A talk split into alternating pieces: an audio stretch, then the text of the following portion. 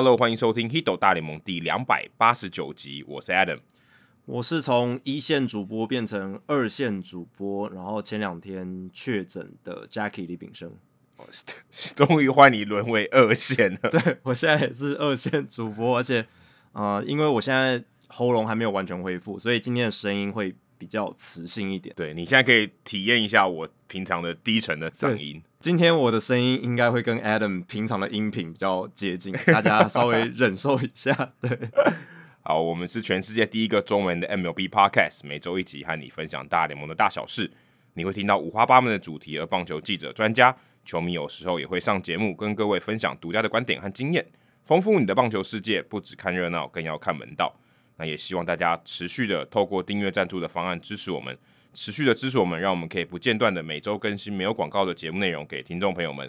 我们有提供每个月三百、五百还有一千元的方案给大家选择。每当你的赞助金额达到一千五百元的时候，我们就会赠送独家的回馈品。赞助的网址你可以看节目的叙述。每月抖一千，节目做破千。好，那这一集呢，一开始先跟大家说声抱歉了。本来是预定我们原原本是礼拜一要录音的，本来是十月三号礼拜一就要录音，但是因为确诊的关系，所以。呃，一开始身体真的比较不舒服，而且其实在这边再次呼吁大家要好好注意自己的这个防疫啊！真的，这个病虽然有些人呢得到，像 Adam 可能症状不是那么严重，但是我自己的话，我的症状是蛮明显的，就是有发烧，然后喉咙是真的非常非常痛，真的是那种痛起来是刀割的那种感觉，然后蛮不舒服的，所以大家平常真的还是要做好防疫，然后就是能戴口罩。戴紧紧，然后保护好自己这样子，然后也是因为确诊的关系，所以就延后了一天录音，所以这个礼拜比较晚上线。那一开始也想要做一个补充，就是我们上一集不是有聊那个 Maury Wells 吗？那个道垒算是先驱嘛，一九六二年有破百道的这个道垒数。那其实那一天我没有注意到的一件事是，他在一九六二年的盗垒数领先第二名的幅度。是大联盟史上最大的，而且这个我觉得更 impressive，但是却忘记讲了，所以在这边再跟大家补充一次：一九六二年那一年，Maury Wills 一百零四盗，然后第二名 Willie Davis 是只有三十二盗，所以第一名跟第二名之间差了七十二次，这个应该是大联盟史上所有单一数据单项排行榜里面，这个第一名跟第二名差距最大的。诶、欸，他跟第二名、第三名、第四名加起来还没有第一名多诶。对啊，你不就觉得很扯吗？我觉得真的超扯，扯这个真的很夸夸张，对啊，然后你如果去看一九六零到一九六五年，就是加总的这个盗垒排行榜，Maury Wills 三百七十六次，也比第二名的 Luis Aparicio 多了超过一百次。所以六零年代那个时候开始的时候，Maury Wills 真的是算是一个拓荒者，他真的是让。带领大联盟走出一九五零年代盗垒比较低迷的那个年代，然后到一九六零年真的是开启了一个新的世代。这个真的是一个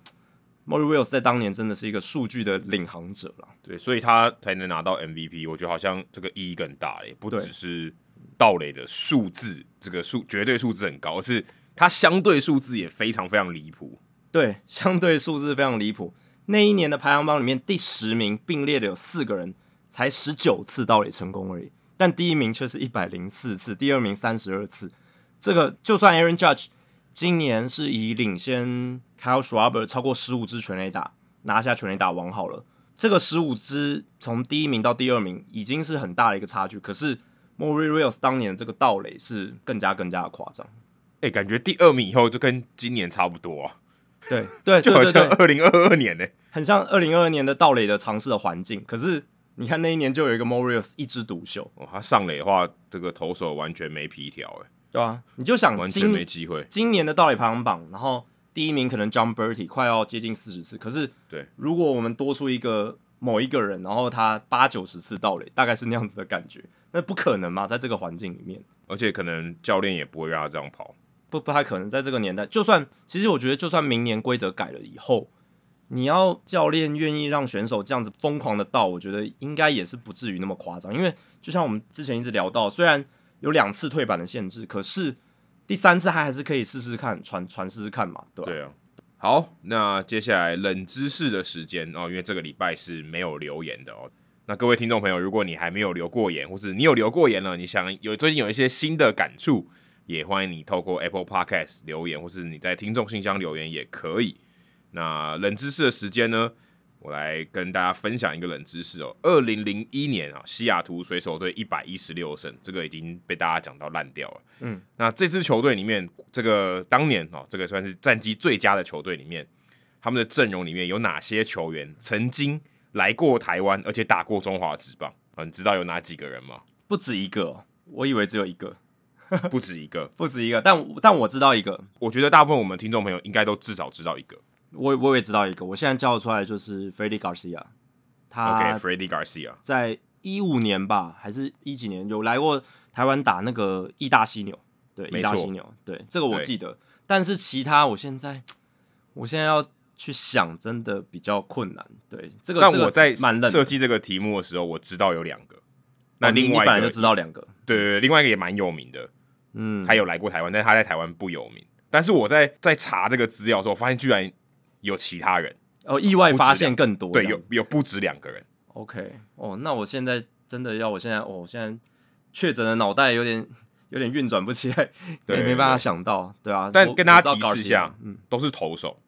哦，全部都投手就对了，对对对，没有打者。其实他们那个年代以后，中职引进洋打者其实就没有很多了。哦，对，相较于九零年代，其实中职在二十一世纪的洋炮真的比九零年代少很多很多。对，对，因为你想，他们二零零一年嘛，他们了不起，大概可能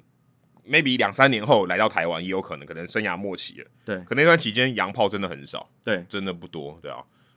OK，所以是投手，那我只能想到 Garcia，那其他大家可以再想一下，这个姿势真的蛮冷的。对，而且这个姿势可能只有 Hito 大联盟会出现，其他地方可能不会出现。对对对，其他的这个你看推特上面可能也都不会有这种冷知识，没错，因为这个真的很冷。好，那我们在主节目之后呢，跟大家公布这个答案。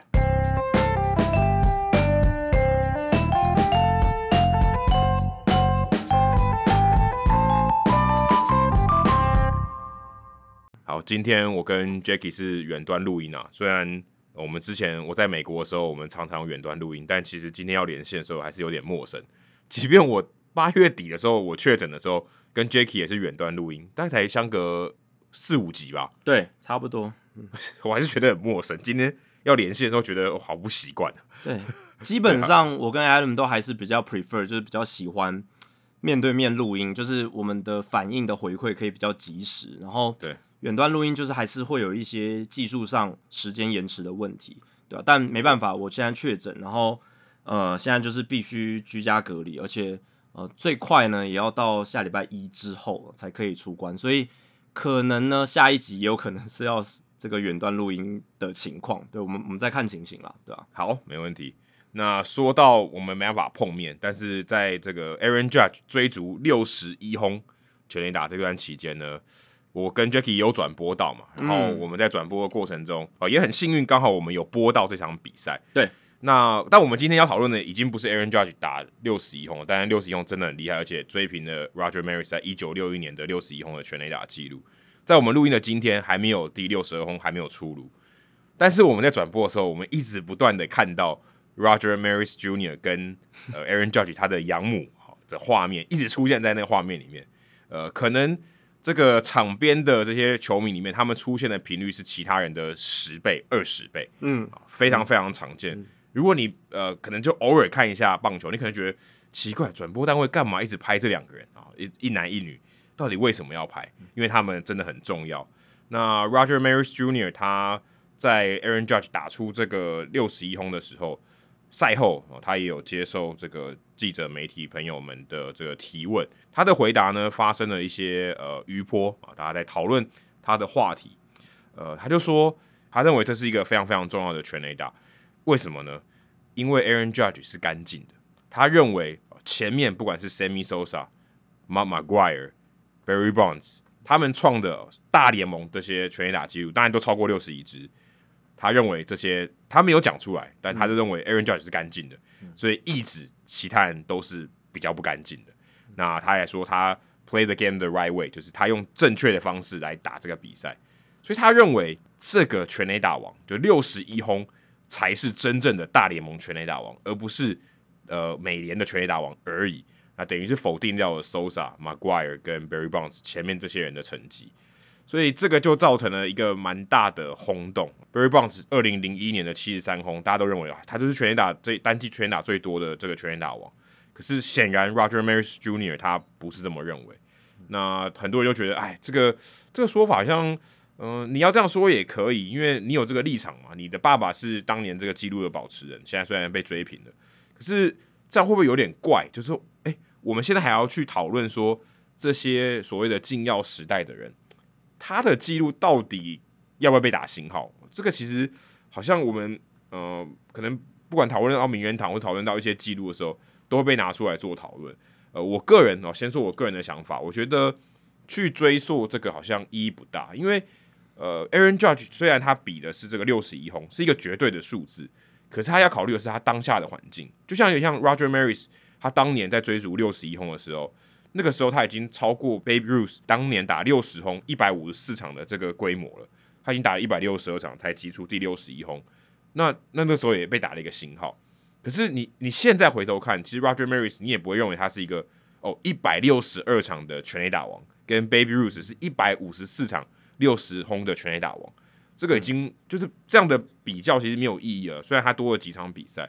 我觉得回头看 Barry Bonds 其实也是这样的意思。虽然 Aaron Judge 他当然现在目前是干净的，Barry Bonds 被指控是有使用禁药的问题，可是那整个这样回头看，我是觉得这样子的说法不是很厚道了，而且真的要说他们不干净，可是当下的那个环境其实也是大家都不干净嘛，也不是说呃只有 Barry Bonds 他有服用禁药，当然服用禁药是不对的，可是在那个环境下他能打出七十三轰。的确也是他的本事啊，但我觉得 Roger Maris Jr. 讲出这样的话，我个人是不是很赞同？如果是这样的话，那我们是不是很多时候我们都要去呃否定当年的环境？就像 George Sisler 当年这个两百五十七支安打的这个记录被铃木一朗打破的时候，你也不会说，哎，这个 Sisler 当年他的打安打比较容易，然后铃木一朗打安打比较难，或者什么之类，就是拿来做张飞打岳飞的比较。所以这样说起来，其实就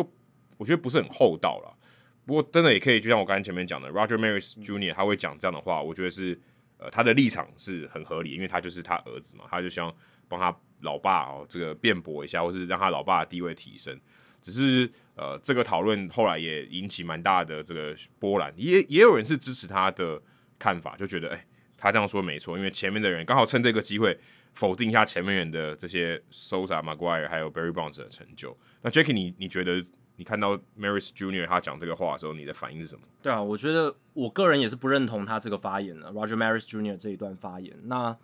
但是必须说，他的这一段发言是非常多人认同的，就是所谓的数据纯度派。我们先把它归类在数据纯度派这一派人，他们是非常认同 Roger Maris Jr. 这一这一段发言，因为他们就是觉得啊，你有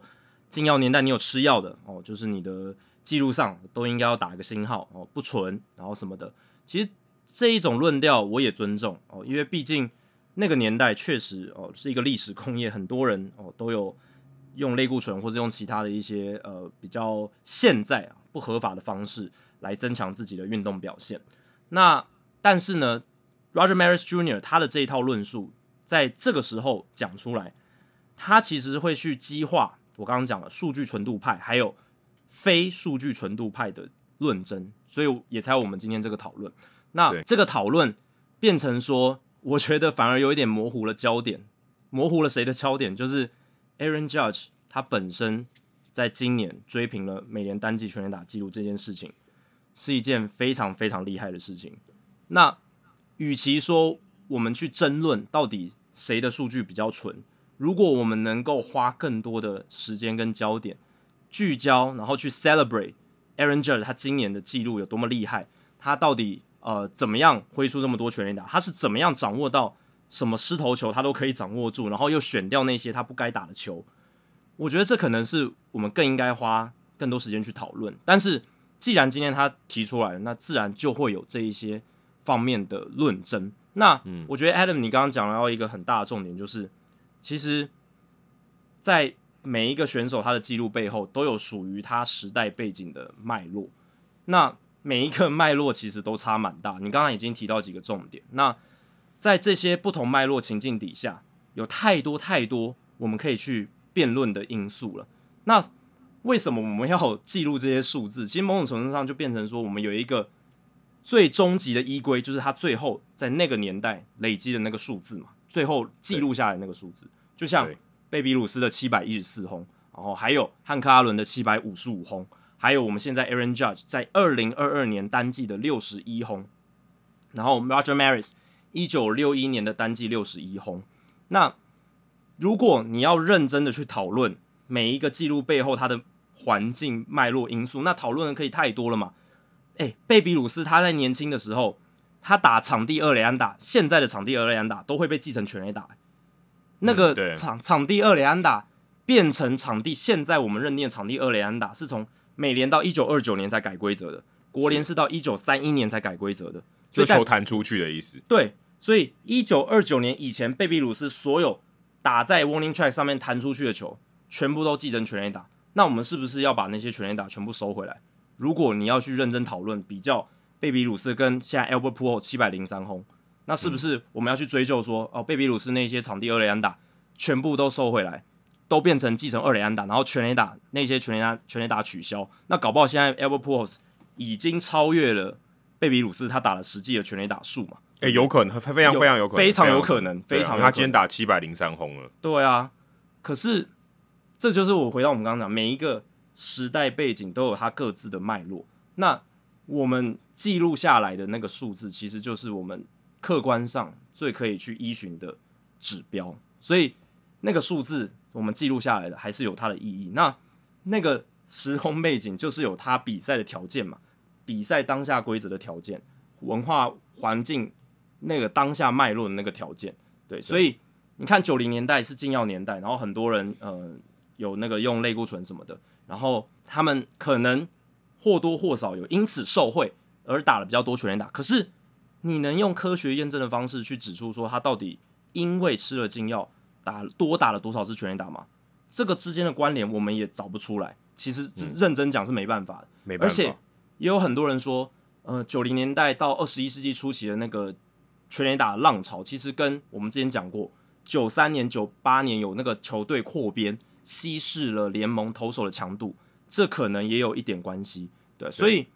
我觉得，与其去在那边争论那些脉络，我们不如就是直接看我们最后能相信的，我们记录下来的那个数字。然后，呃，我很喜欢记者 Buster Ony，我觉得他有一个说法，我觉得还不错，就是其实你就是去承认那一些所有的数字，不管是 Bonds 的七十三轰，Sosa、麻怪人那些六十几轰，去承认这些禁药年代的记录的存在。但是同时呢，你也可以有对每一个球员他伟大程度的解读有不同的诠释嘛？你可以承认，呃，Barry Bonds 他是单季的全垒打王，就是七十三轰。但是你同时也可以认为 Aaron Judge 是一个更伟大的球员，这样也是可以的。对，对，所以就是 就像 Sebastian 说，呃，MVP 是 Aaron Judge，但是最好的球员是大谷翔平一样。对对，类类似像这样，就是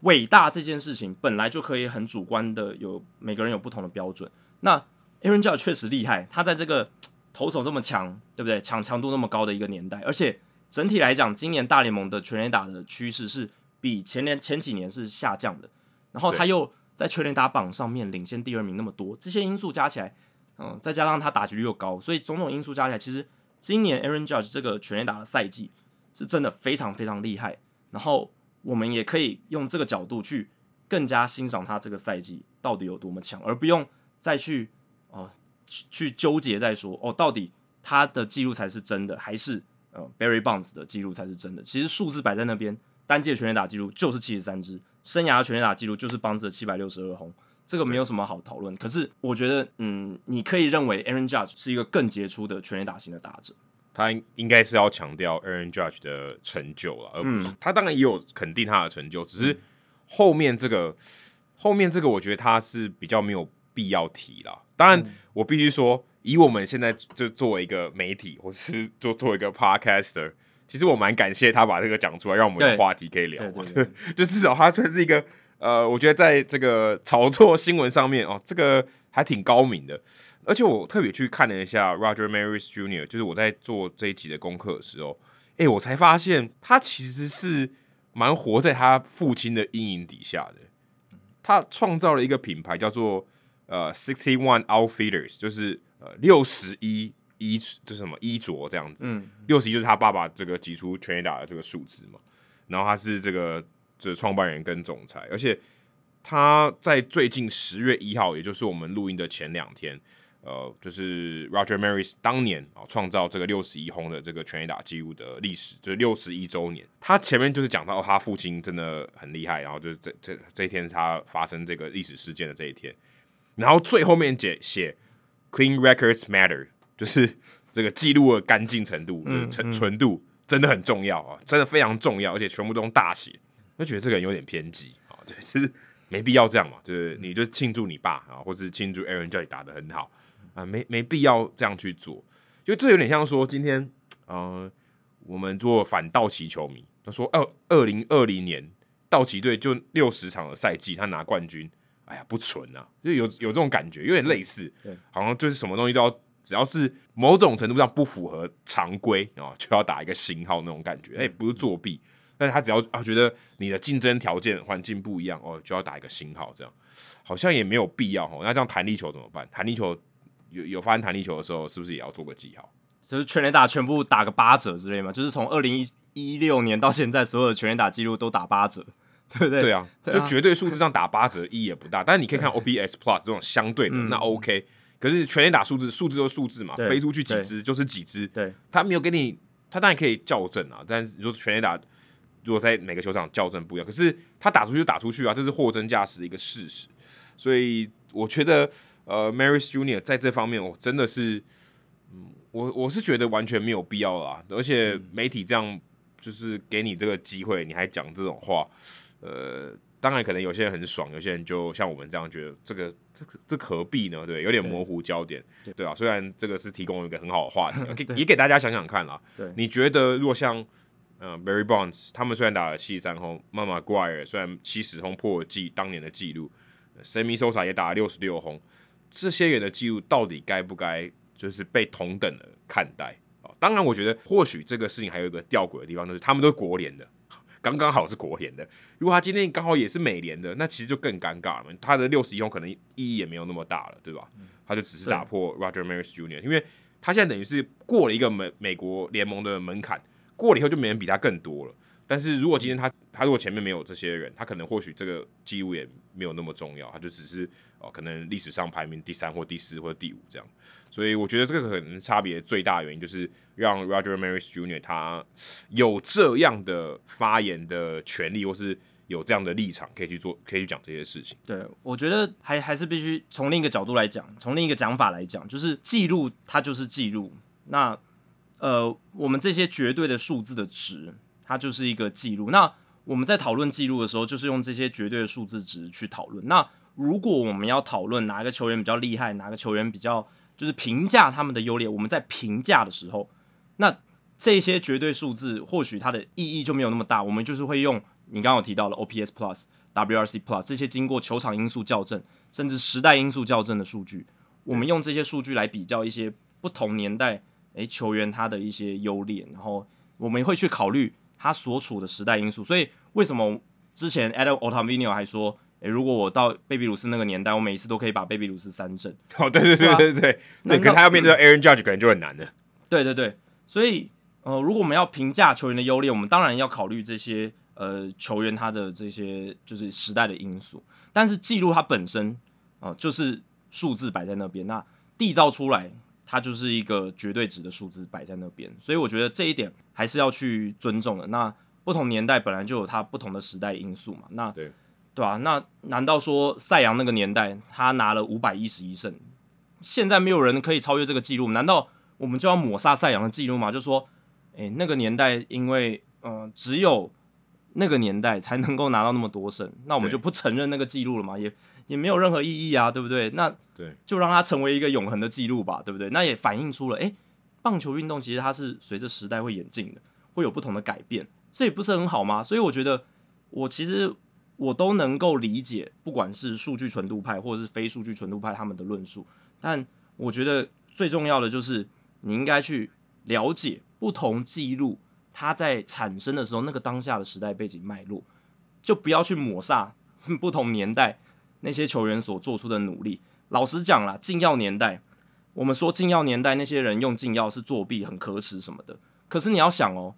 其实某种程度上也是因为那些球员好胜心很强，他为了不输给那些有用禁药的，他觉得哎、他有用禁药，那我下一年可能就没有合约了，对不对？我工作可能要被抢走，那我那我是不是也要用禁药？它是一个历史工业，那个年代大联盟默许，所以变成说有很多本来他照理来说不会去作弊的人，他也被逼着去作弊。当然，我并不是要帮他们去为他们开脱或什么，这我只是说当时的事实是这样，当时就是。很多人被逼着也要去用禁药，才能够能够生存下去，才能够竞争下去。那当然，对于那些始终都没有用禁药，在禁药年代的人是更加不公平的。对，没错，对。所以，但是那个历史贡献是已经产生的。而且刚才除了讲弹力球，还有转速门呢？转速门也是嘛。这这几年三振那么多，也是因为用了什么 spider Tag，因为那些增加转速的东西，变化球变得那么犀利。难道我们现在也要把这一些人的三振数全部打打个八折，再跟？历史上去做比较吗，也也也也毫无意义嘛。这就是我们这个年代的历史工业。我觉得我们这个年代的历史工业就是转速，因为你看今年我们前几集才有聊到转速又回升了，然后这个三振的情况还是很明显，对吧？所以这个三振的记录我们还是承认啦。Gerrit Cole，你看 Gerrit Cole 他已经追平了洋基队史的单季三振记录，而且他之前已经打破太空人的队史三振记录。他会成为史上第五位可以在两支球团都保持单季三振记录的球员，但要不是他在这个年代，要不是他有那些转速的帮忙，就是那些嗯粘粘粘粘性物质帮忙，他可能也没办法达成这个记录嘛，对吧？但对纪录达成就是达成了，在我看来就是这样。那每一个年代都有它的背景脉络，那我们就是去多去了解，那我们就可以更加了解这个棒球文化历史的演进。那我们在看这些记录的时候，就能够。比较真正的认识这个记录的方式来解读它，那这样子会是一个比较好的方式。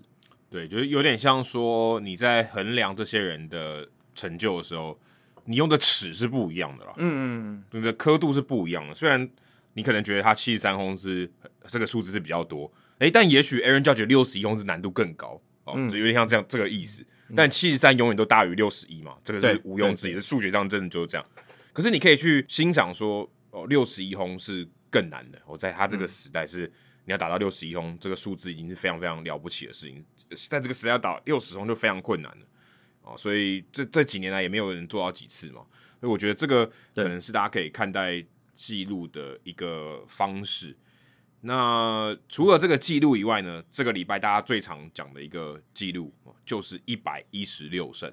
水手队在二零零一年的时候，哦，那是他们打 最后一次打进季后赛，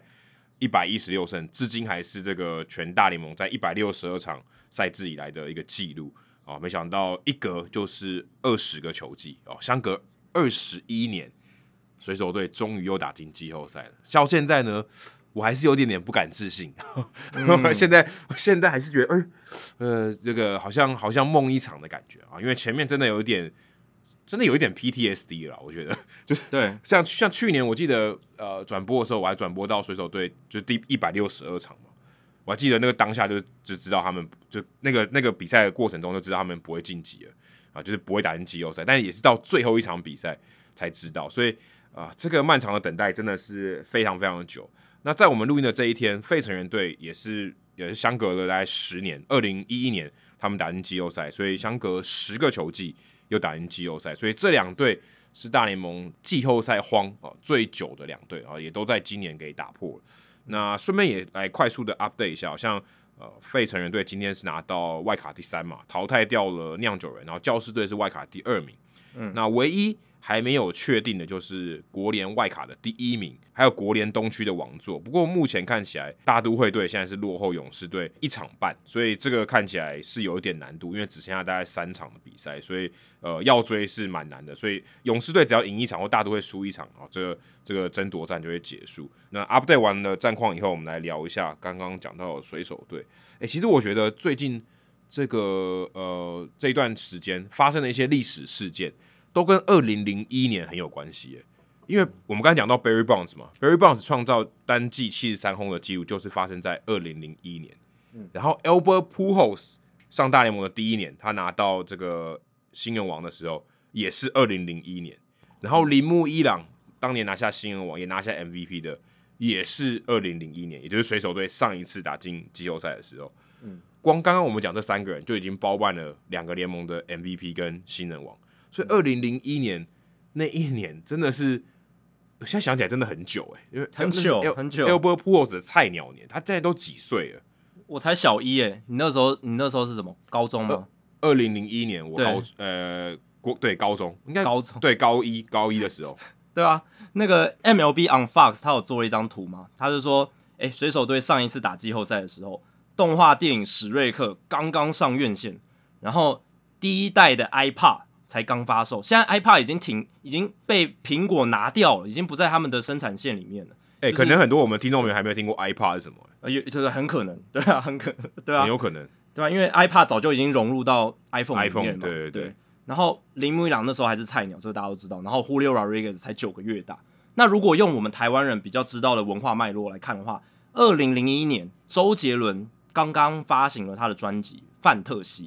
哦，里面有什么歌呢？就是《简单爱》啦，呃，就是大家很喜欢听的《双截棍》啊，《安静》这些经典名曲。爱在还不是他第一张诶，他第一张更早之前。对，但《范特西》我相信是非常多人爱上周杰伦的那一张专辑嘛，就是也也是非常非常有名的一。你小学就在听周杰伦？对啊，小学就周杰伦啊，蔡依林啊，S.H.E 啊，那时候小学大家都非常非常现在。现在也也有很多人他们粉丝，但是就是你就会觉得哇，二零零一年真的好久好久以前，然后这是大联盟史上第四场的季后赛荒，终于被水手队打破，而且今年两个最长的，你刚刚讲嘛，现存的季后赛荒都被打破，所以现在变成是老虎队跟天使队是最久没有打进季后赛的队伍喽，八年，他们两个两队都是八年。八年感觉还可以接受吧，还可以接受。可是你想，终于轮到天使队了，当来当这个炉，就是有点像炉主的概念，就是最长没有打进季后赛的球队，终于轮到天使。而且你看老虎，他们其实那个时候跟巨人队拼世界大赛那段期间，也是常常打进季季后赛，甚至世界大赛。对，对。可是现在你看，也变成了最久没有打进这个季后赛的球队之一了。所以你看。今年天使队换总教练哦，老虎队换总管，其实确实都反映出他们现在这个窘境。哎、欸，其实这样讲起来，你看大联盟现在三十个球队，这样其实大联盟的竞争环境还真的是蛮平衡的。如果真的单就以季后赛荒的长度来看，就最近这几年大部分的球队，除了刚刚那两队以外，这八年每每一队都打进过季后赛。对，真的是这样。就是以这种竞争平衡角度来讲，就是。大联盟在这一块还是比其他的运动来得好，即便这几年我们看到这种百胜单季百胜的球队越来越多啦，单季百败的球队越来越多，好像 竞争平衡上有稍微一点失衡。可是整体来讲，其实各个市场的球队要看到自家的球队打进季后赛，这个比例呃还是很高的，就不会有那种什么二三十年都看不到。那水手队是比较特例的，那他们今年已经打破了。那当然有些人就会酸说啊，这一定是因为今年。有增加这个季后赛嘛？季后赛扩编多加了两支球队，诶，可是水手队目前看起来应该是可以以这个外卡第二张外卡，美联第二张外卡进去哦，所以代表说，就算没有这个今年的季后赛扩编，他在往年来讲的话，以今年这样子的一个战绩，他们还是货真价实的一个季后赛球队嘛，大家就不要再去这么斤斤计较。我是觉得今年水手队真的是表现的不错，去年他们不是拿下九十胜嘛？然后，但是有点被大家嘲笑，因为就是呃，他们的得失分差是负五十一分，就是感觉运气非常非常好，确实是这样。他们去年的运气还有这种高张力情境下表现真的特别特别好，才造成他们拿出拿到九十胜，但最后跟季后赛还是失之交臂。今年不一样，今年他们真的是打出了实力，是真的好的实力，得失分差是正六十三分，那这是截至到十月三号的数据啊。正六十三分，然后来打进这个季后赛，而且很戏剧性的是，他们在确定抢下季后赛门票的最后两场比赛都是再见胜利，然后对最后一场是 Cal Raleigh 的那一个再见全垒打，对，而且好像代，而且是代打的，对，代打再见全垒打，打了一颗滑球，真的是我觉得我如果是现场水手球迷，真的是会吼到声嘶力竭，这样才爽，真的是这样才爽。可能就吼到跟你现在的声音一样，差不多就是整个破掉的感觉，这会不会有点太邪恶的梗？对不起，对不起，大家忍受一下，我今天的声音大概都会是这样的一个状态。哎、欸，而且水手队其实今年这个胜场也现在才八十七场哎、欸，其实如果真的以讲战绩的这胜场数，还比去年还比还比去年差哎、欸，对啊，不一定能追平去年哦、喔，对，还不一定能追平去年，但是这个外卡还是确定拿到了啦，所以呃，即便现在是八十七胜七十二败哦，但已经确定打进季后赛。哎、欸，你刚才讲说百胜的球队今年有四支哎，很多哦，超多的，还蛮夸张的哦，对啊，而且。你看哦，今年、哦、今年有三支，抱歉，三支对，道奇，然后勇士跟太空人，但是其实杨基跟大都会都很接近，基本上就是基本上就是百百胜球队，你可以这样来看。所以如果你把大都会跟杨基也算进去的话，那就是一二三哦四五五支哎，五支对啊，很多很多。那这个其实就是一个稍微以整个例行赛的竞争平衡来讲比较不理想的一个情况。对吧、啊？稍微比较不理想。哎、欸，刚刚我看到这个我自己准备的资料，水手队在他们这个二十个球季的季后赛荒中间已经经历了三千一百三十八场比赛，好久啊，好久，这中中间换的球员可能都好几百位嘞。对啊，整个就是换了好几个不同的世代，而且你看今年的水手，他们跟往年就是他们一直没办法打进季后赛的球队，我觉得有几个重大差异。第一个就是。他们的新秀真的有 pan out，就真真的有发挥出来。这个我觉得跟往年的水手差距最大的地方。你看，十年前水手队球迷期待的是谁？Dustin Ackley。哦，Dustin Ackley 在很多水手球迷心中留下了很大很大的伤痕。哎、欸，现在你刚讲这个名字的时候，可能现在有些水手迷在听我们节目，已经心脏病发了。对，已经哦哦，就是有有点心一揪这样子，心绞痛的感觉。真的，因为那个时候大家就期待这个选秀顺位很前面的这个球员，他能够。带领水手队，诶，走出已经那时候已经十几年没有打进季后赛，对，希望他可以带领。可是他没有 pan out，他一直没有打好，他一直没有成为一个好的球员。那今年是有谁？就是他们的大物新秀 Julio Rodriguez，他不只是有很好的新秀评价，他把这个新秀评价兑现了。这个是水手之前一直难以做到的事情，但 Julio Rodriguez 今年做到。虽然他在球季尾声下背部有点伤势哦，让大家有点紧张哦，就是。到底是怎么样？但是他在我们录音这一天伤愈归队了，嗯，伤愈归队了，那也可以在最后的阶段做一些调整，然后备战季后赛这样。那今年水手队他们能够成功，还有另一个关键就是他们的投手端获得了很大的进步。去年他们失分是七百四十八分，今年到十月三号为止，他们才丢六百零三分，他们今年丢的分数比去年少了一百多分，这个是非常非常夸张的一个数字。他们今年的团队防御率三点五七是美联第五好的，团队被打击率两成三五也是美联第六好的。然后呢，他们在投手端就是 Logan Gilbert、George Kirby 这两个年轻人崛起，然后搭配上他们的自由球员的签约 Robbie Ray，还有交易的补强，并且用延长约留下的 Luis Castillo，这一些都发挥了非常非常好的效果。那打击端的话，就是我觉得就是 Julio Rodriguez，野手端就是 Julio Rodriguez 真的带动了一切，然后。呃，Ty France、Kyle Riley 还有补强的 Eugenio Suarez 都有打出来，但是水手队要注意的就是他们的团队打击率真的蛮低的，他们今年的团队打击率两成二八，全联盟只优于运动家跟海盗。你如果不去看二零二零年疫情赛季年的话，也不去看黑人联盟的数据，今年水手队成为了大联盟史上打进季后赛的所有队伍里面团队打击率最低的，之前的记录是。去年的酿酒人队，去年酿酒人队团队打击率两成三三，打进了季后赛，那个是大联盟史上打进季后赛的队伍里面打击率最低的。那今年水手队再刷新了这个记录，两成二八的团队打击率打进了季后赛。其实某种程度上也凸显出，在这个年代，好像你打击率不用太高，一样可以打出还不错的战绩。对啊，你有全力打可以得分就好了，就跟他们最后一这个打进季后赛那个再见一集是一样的道理。对对。因为 Kyle Riley 的打击形态就是这样，打击率很低，可是他的全垒打超多。对，对他就是一个水手队攻击形态的一个代表人物。而且你刚才讲到新秀，嗯、像 Kyle Lewis 也拿到新人王啊，Jarred Kelenic 去年也上来，也上来也是大物啊，是 Robinson Cano 那笔交易过来的。嗯、可是其实这两个球员到后来其实打的也都真的就不怎么样，说真的也没有 pan out 嘛。对，Kyle Lewis 当然那一年他新人不算 pan out，新人王那一年很好，可是他后来就一直受伤。然后回来以后也打的不好，所以其实诶、欸，真的诶，Julio Rodriguez 感觉是有点像什么 GK 换全垒打的感觉，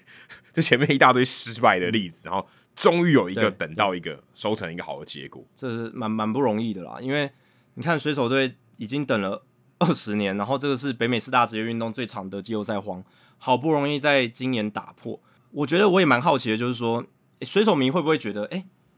已经有打进季后赛就满足了？那不论结果如何，就算第一轮被淘汰，他们都觉得今年是个成功的一年，还是说？我今年好不容易打进季后赛，那我要有所 怎么讲，就是直接进一步到美联冠军系列赛等等，他们才会满足呢？我觉得要看他们现在的气势，现在气势好像普通哦，嗯，嗯。就像没有说一鼓作气要冲进季后赛那种感觉，好像还好，嗯，因为他们九月打的蛮鸟的，老实讲，对，就是他们有那种，他当然最后 hand 住，就是好，我这还是盯住了，可是并不是一种很呃士气非常旺的冲进季后赛那种感觉。所以，嗯，我不知道，我不是水手迷，但但我猜应该他们觉得能打进季后赛就就已经很满足了。对我，我虽然也不是水手迷，但我的想法也是这样，就是至少先跨过那个坎，先把先把心魔已经抹除掉。就是说，有很多水手迷都有心魔说，说啊，一定打不进季后赛，因为我们这十几年来都办不到，总是有任何奇奇怪怪的方法打不进季后赛。水手队总是有办法以各种形式避免自己打进季后赛。但今年这个 这个心魔总算跨过去，我觉得是有一个很指标性的意义。那我觉得就算今年后续呃季后赛可能走的不远或者怎么样，呃，但也有可能走得远啊。但我的意思说，就算走得不远，应该也是对水手迷来讲是一个阶段性的任务达成，是一个可以接受的结果。而且你看 Jerry Depoto 这今年的操盘，不管是延长 Julio Rodriguez 的合约，呃，Luis Castillo 的合约，其实他都是在为接下来三四年继续布局嘛。至少要抢个三四年，对，对吧？对，所以我觉得水手迷其实真的在今年有达到这样子的一个阶段性任务，已已经是一个很很好的事情了。那接下来他们还有更多可以去值得期待的部分。对，而且对于他们这些年轻的球员来讲，其实有季后赛经验以后，他们就知道哦，原来是长什么样子。我觉得在他们休赛季，我们现在讲好像他已经输了，但是呃，在休赛季的时候，他就会去去思考这些事情，怎么让他更强。我觉得。这个是一个很重要的经验，未来他们就会变成一个呃季后赛的这个常常出现的 contender。所以呃第一年当然不能要求太多了，如果能能过呃蓝鸟队这一关，其实就已经非常令人觉得惊奇了。蓝鸟队也并不好惹啊，诶，蓝鸟队打击率跟这个水手队打击率完全天壤之别，所以呃。我想这个比赛是对他们来讲是比较艰难一点的。那，诶、嗯，让 Robbie Ray 要对到蓝鸟队，要对到老东家，然后这两队，呃，应该我觉得应该会是一个可能蓝鸟队比较占上风的一个组合了。当然，嗯，现在我们录音的当下，美联的这个外卡的顺序种子还不还不一定，因为水手跟光芒其实只有一点五场的胜差，对，还是可能有变数，但基本上这个变数，呃。比较难翻转了，我应该是这样讲，比较难翻转。除非水手队接下来全输了。对，所以我们先预设就是对上蓝鸟。那嗯，对上蓝鸟的话，三战两胜制的这个外卡轮，那面对到蓝鸟队这种比较强大、丰沛火力的打线，水手队的投手群能不能 hold 得住？我觉得这是我觉得一个很大很大的观战重点。那蓝鸟队的投手群相对没有那么强哦，所以应该说他们的牛棚。感感感觉上也比较弱，就是蓝蓝鸟队的投手群整体，我觉得跟水手比，我还比较看好水手。那、哦、真的吗？对，Gausman 还有 Manoah，我觉得很强诶、欸，也很强。可是 Robbie Ray 跟 Alec Man 那跟呃 Robbie Ray 跟 Luis Castillo 也超强啊，而且还有呃 Logan Gilbert 跟 George Kirby，对啊，就是呃可能水手队我我我个人比较看好水手队的投手群啊，对啊，那蓝、嗯、蓝鸟这边我是比较看好他们的打线。就看这样子的对决之下，哦，谁能够胜出，这样子也是蛮值得期待的。那这个礼拜我跟 Jackie 还没有确诊的，Jackie 也播了一场洛基队道奇队的比赛，我记得那场是、嗯、呃 Clayton Kershaw 对到 Chad Kuhl。对，那个时候我们在看这场比赛的时候，就发现哇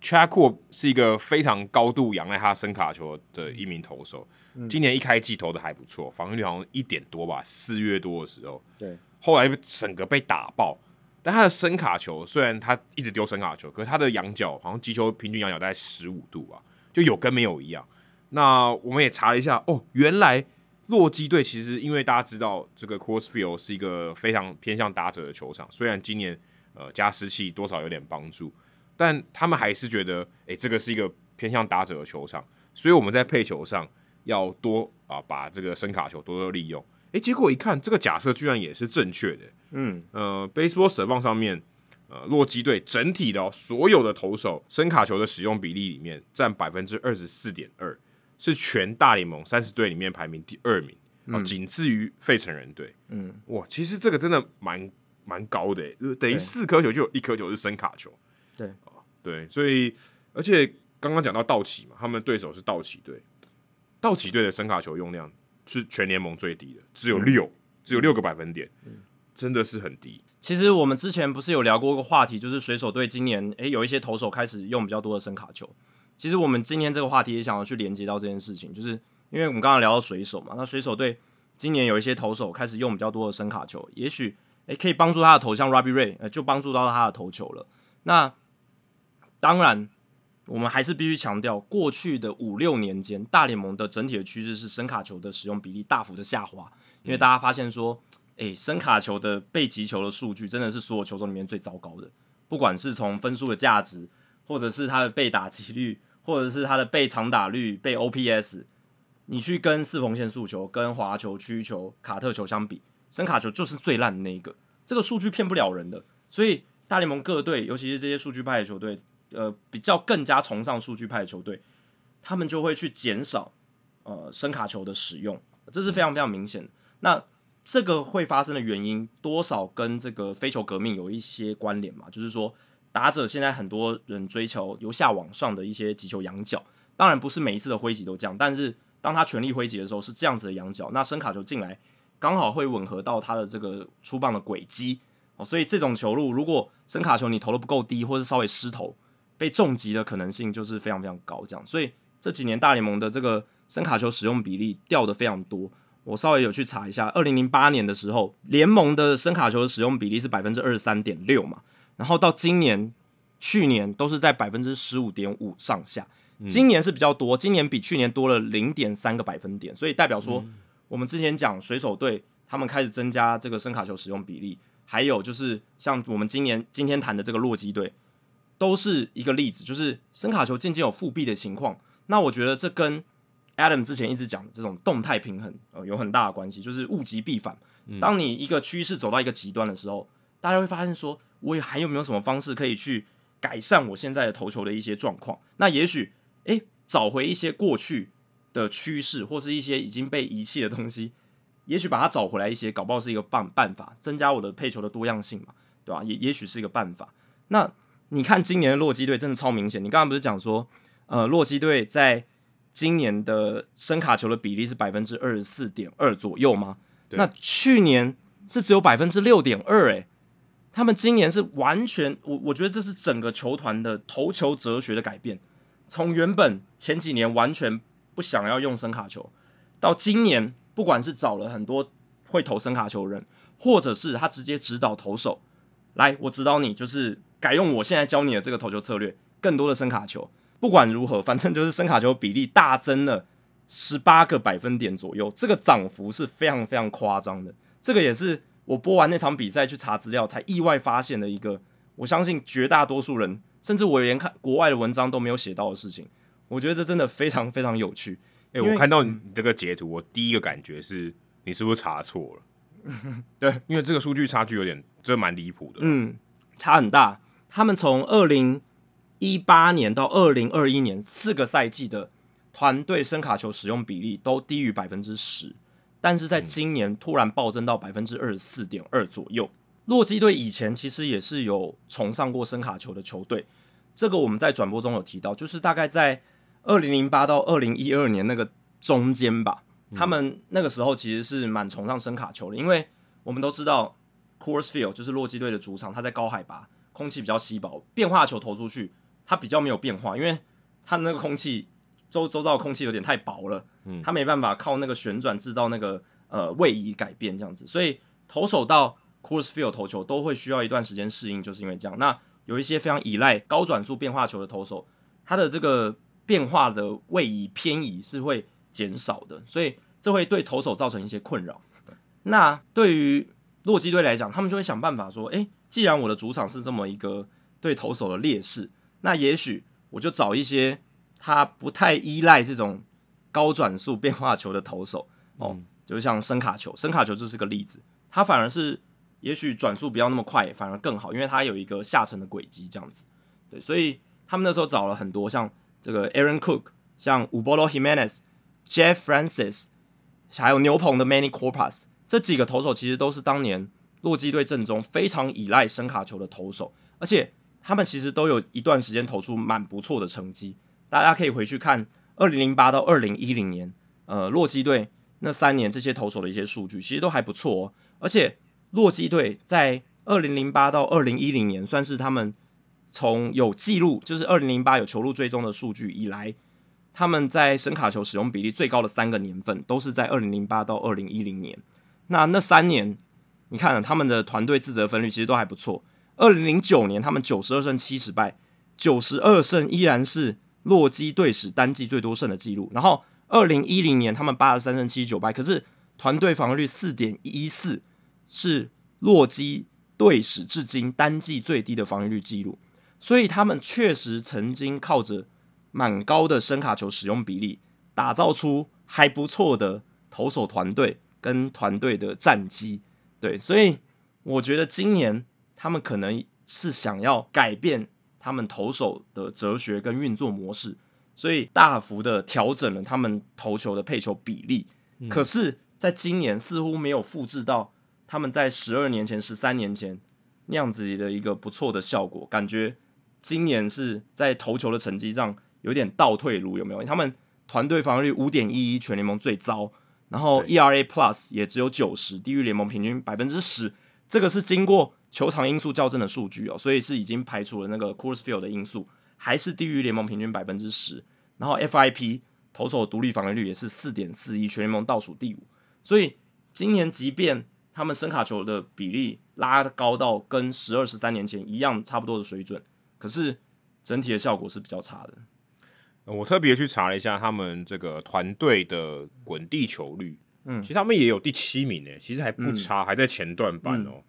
可是他们的这个被强击球比例是全联盟最高，百分之三十五点零。嗯，所以其实可能声卡球虽然是用量变多，可是投手的品质就是不好。对，嗯，所以你还是被打、嗯、被打爆嘛，所以。呃，即便你球往地上滚哦，有一定的比例，而且也不低。但如果当你球往天上飞的时候，就会飞出去啊，就是你可能就变成长打或是全垒打。所以这个可能导致你刚才说这个整个防御率是全联盟最高哦，这应该是脱不了关系啊。投手的这个不管他的球路的品质，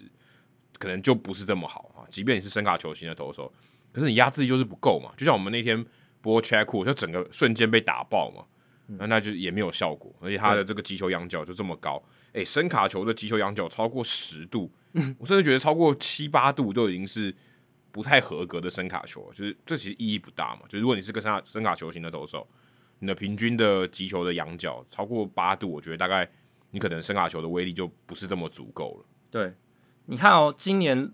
洛基队他们的这个声卡球的使用状况真的是非常非常明显，你看他们。在我们转播的那一天赛前，他们登录了十四名可以出赛的投手当中，只有两个人他的武器库里面不包含声卡球，就是 Alex Colome 跟 Austin Gomber，其他十二名投手都有声卡球，而且大部分的人声卡球的使用比例都很高，有六个人的声卡球的比例超过百分之五十，像 Chad Smith、Jake Bird、Justin Lawrence、Ty Black，还有 Daniel Bard 以及 Jose Urena，声卡球使用比例超过百分之五十。然后我那天印象非常深刻的就是 Chad Kuhl 被打爆了嘛，然后他换上的第一任后援投手是谁？是 Jake Bird。对，Jake Bird 他也是一个声卡球投手，而且也是右投，两个都右投，也是右投，又是声卡球投手。其实投球形态跟 Chad Kuhl 蛮像的，所以变成那个第四局的时候，洛基队原本是想要止血，因为那时候第四局 Chad Kuhl 被打得很惨，然后道奇队攻势有点一发不可收拾。他们换上后援投手上来想要止血，可是我觉得 Jake Bird 不仅没有止血，还是火上浇油，完全就是这样。因为他是相同形态的投手，又是相同的出手点，然后又丢很多的声卡球。对于道奇队打者来讲，他们就哇，怎么那么棒？换上来的基本上是一样的投手，对，对所以继续又连续打了好几支安打，又灌了好多分数。那那场比赛，洛基队就掰了嘛，就基本上就输球了。那后来到比赛的后半段，他们又换上了 Ty Black，虽然他是左投，可是我记得 Adam 就有说，哎、他也是声卡球比例，哎、使用率非常高的一个选手。我那时候就想说，哇，洛基队阵中真的有那么多声卡球投手，然后再去查才发现这件事情真的是非常非常的奇特。我我后来也去想说。其实洛基队这样不是说不能啊，你你不是说不能逆潮流。虽然现在大联盟潮流是减少声卡球，你可以逆潮流嘛，像水手队那样，依据每个选手他适合做出改变，你让他去做出改变。像 Robbie Ray，他的丝红线球跟滑球搭配可能遇到了一些瓶颈，你让他加入一个声卡球，看能不能多多出一些变化，提高他的这个投球的表现。嗯、但我觉得不是所有投手都适合再找回声卡球，像 Chad Kuhl 他就是一个，你从数据上来看，他就应该不要投伸卡球，然后去投他的滑球嘛。因为 Adam 那天转播有提到，他滑球是投的还不错的一个球种，那使用比例反而很低。那为什么？其实现在大联盟的各队，他们都是让选手去多丢他压制力最好的那个球种，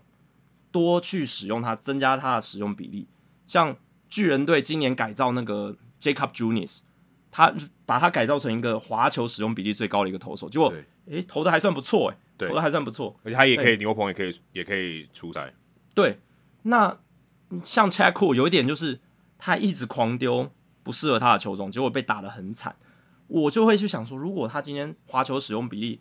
诶、欸、很高，超过百分之五十的话，搞不好他不是现在这样子的一个先发投手，这么防御率那么炸的。嗯、对，所以我会觉得洛基你不是不能逆潮流，但是。你完全跟大联盟所有的进阶棒球发展趋势对着干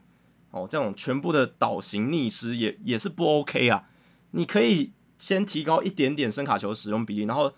因材施教嘛，找几个适合投声卡球的投手，让他们去发挥，这样可以。那你的使用比例不用提升的那么高，他感觉是我全队我就是统一，你就是都要投声卡球。他现在的感觉就是这样，我我全部就是要走回声卡球模式，所有人都要用声卡球，然后我我找投手也是找。会投声卡球的进来，对，结果变成好像还是一个非常差的效果，因为还是有些投手他就是不适合投声卡球，你硬要他投，就是会被打得很惨。而且现在其实现在绝大多数的这种大联盟打者的挥击形式，就是比较迎合声卡球嘛，所以你还是要看情况去丢，对吧？所以你看现在洛基他们进阶数据部没有那么小，然后高层任用亲信，然后现在又走回了一个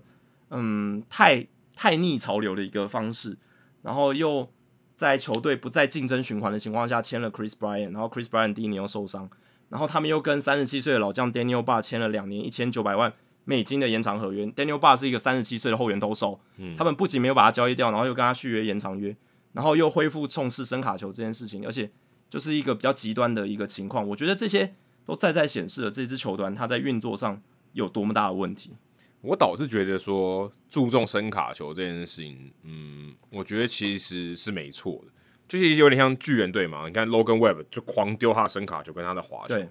可前提是你的投手的品质是要有那样子的水准啊。啊，如果你的投手的品质没有那么好的话，你叫他一直丢声卡球，其实他被打得更惨嘛。就刚你讲的 Chad Kuhl 那种，所以其实我觉得到头来还是你这个投手的品质是是不是有到一个程度，就要因材施教吧。我觉得就是要。因着这个投手他的特性，还有他球威强不强，然后来看要不要让他多丢声卡球。像 Robbie Ray 球威很好，那像大谷他球威很好，他丢声卡球，诶，有很好的效果，也可以制造这种呃，不管是共轨效应，或者是多一个让打者看到的一个 look，一个不同的呃球路的轨迹，嗯、那这个都可以去做混淆打者的效果。但他们的声卡球虽然有用，可是使用比例没有很高，它变成是一个搭配性的。但是你看这些洛基队的投手，他大部分是百分之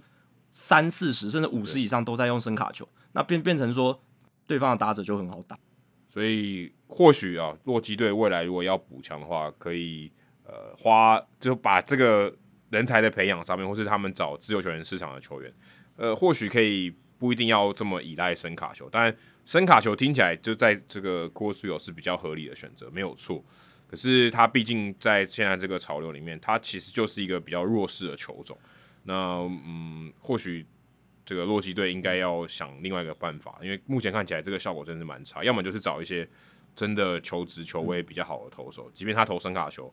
像 Valdez、像 Logan Webb 这样很好顶级的声卡球的投手，才有发挥那样的效果。不然你只是单纯的追求声卡球大量的使用，或许就是每一个人都跟 Chad Kuhl 一样被打得很惨。好，那刚刚有聊到一下说国联现在的态势哦。刚刚说大都会，大都会最近很惨了，被勇士队横扫，所以看起来大都会队应该是只能到外卡一了。所以目前现在这十二支球队应该都是已经确定了。今天在我们录音的时候，费城人队确定拿到外卡第三张，那酿酒人就被淘汰了。然后，然后教师队也确定拿下外卡二，嗯，所以国联这边也都完全确定了。当然，我们刚刚有提到蓝鸟，呃，对到的对手也有可能是光芒，也有可能是水手，但基本上六个球队也都确定了，就是光芒，然后水手跟蓝鸟拿下这个外卡三二一，然后守护者是美联中区的冠军，然后洋基队是美联东区，太空人队是第一种子，也是美联西区的冠军，所以接下来就是这十二支球队会打，虽然组合可能会换。那 Jacky 你怎么看最近这个这几场比赛？大家这几队要冲击季后赛的一些态势，因为我觉得勇士跟大都会那个系列赛蛮真的天王山之战啊，真的是非常非常的好看，而且呃也非常非常关键。那勇士队真的是蛮猛的哦，他们是很早的那个系列赛嘛，然后等于说其实大都会在那个系列赛只要赢一场，他基本上就比较难被翻盘，可是偏偏就是被勇士队三连战的横扫，嗯、那。勇士队其实，在那个系列赛里面，他们赢球的关键是他们牛棚跟他们的全垒打这两个因素，让他们在那个系列赛胜出。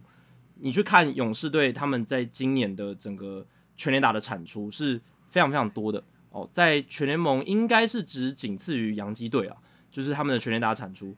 我看了一下哦，就是全联盟现在在我们录音这一天，勇士队两百四十一轰嘛，然后仅次于洋基。那反观大都会。他们是只有一百六十四轰，他们基本上只有呃，Pete Alonso 还有 Francisco Lindor，然后可能 Eduardo Escobar 在打全垒打而已，其他大部分的打者都不算全垒打产量非常多。那勇士队比较不一样，他们全垒打呃还是呃非常非常惊人的一支球队。那一个系列赛三连战，Matt Olson 跟 Dansby Swanson 两个人在三战比赛里面都有开轰哦，所以。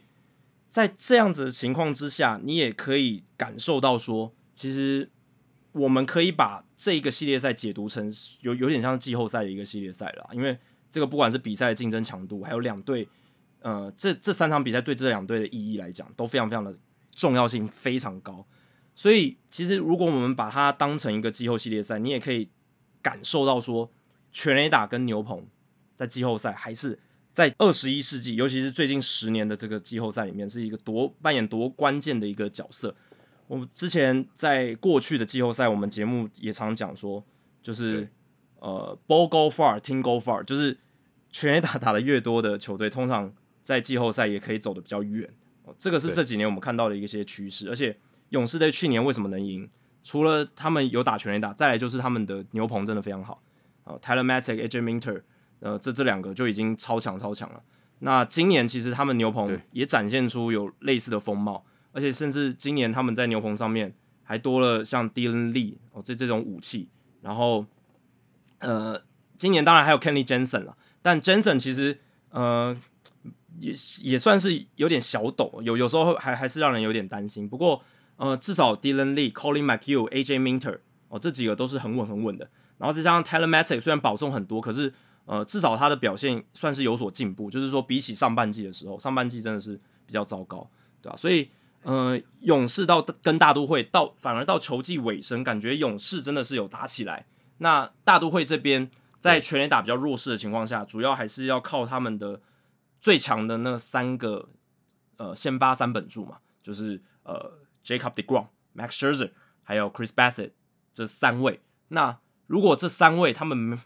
没有投出他们该有的数据，呃，或者是成绩的话，那大都会就会变得非常非常的危险哦。这个是我在最后这几个系列赛观察到这两支球队的一个情况，这样子。对啊，而且看大都会他们其实对到勇士这三连战，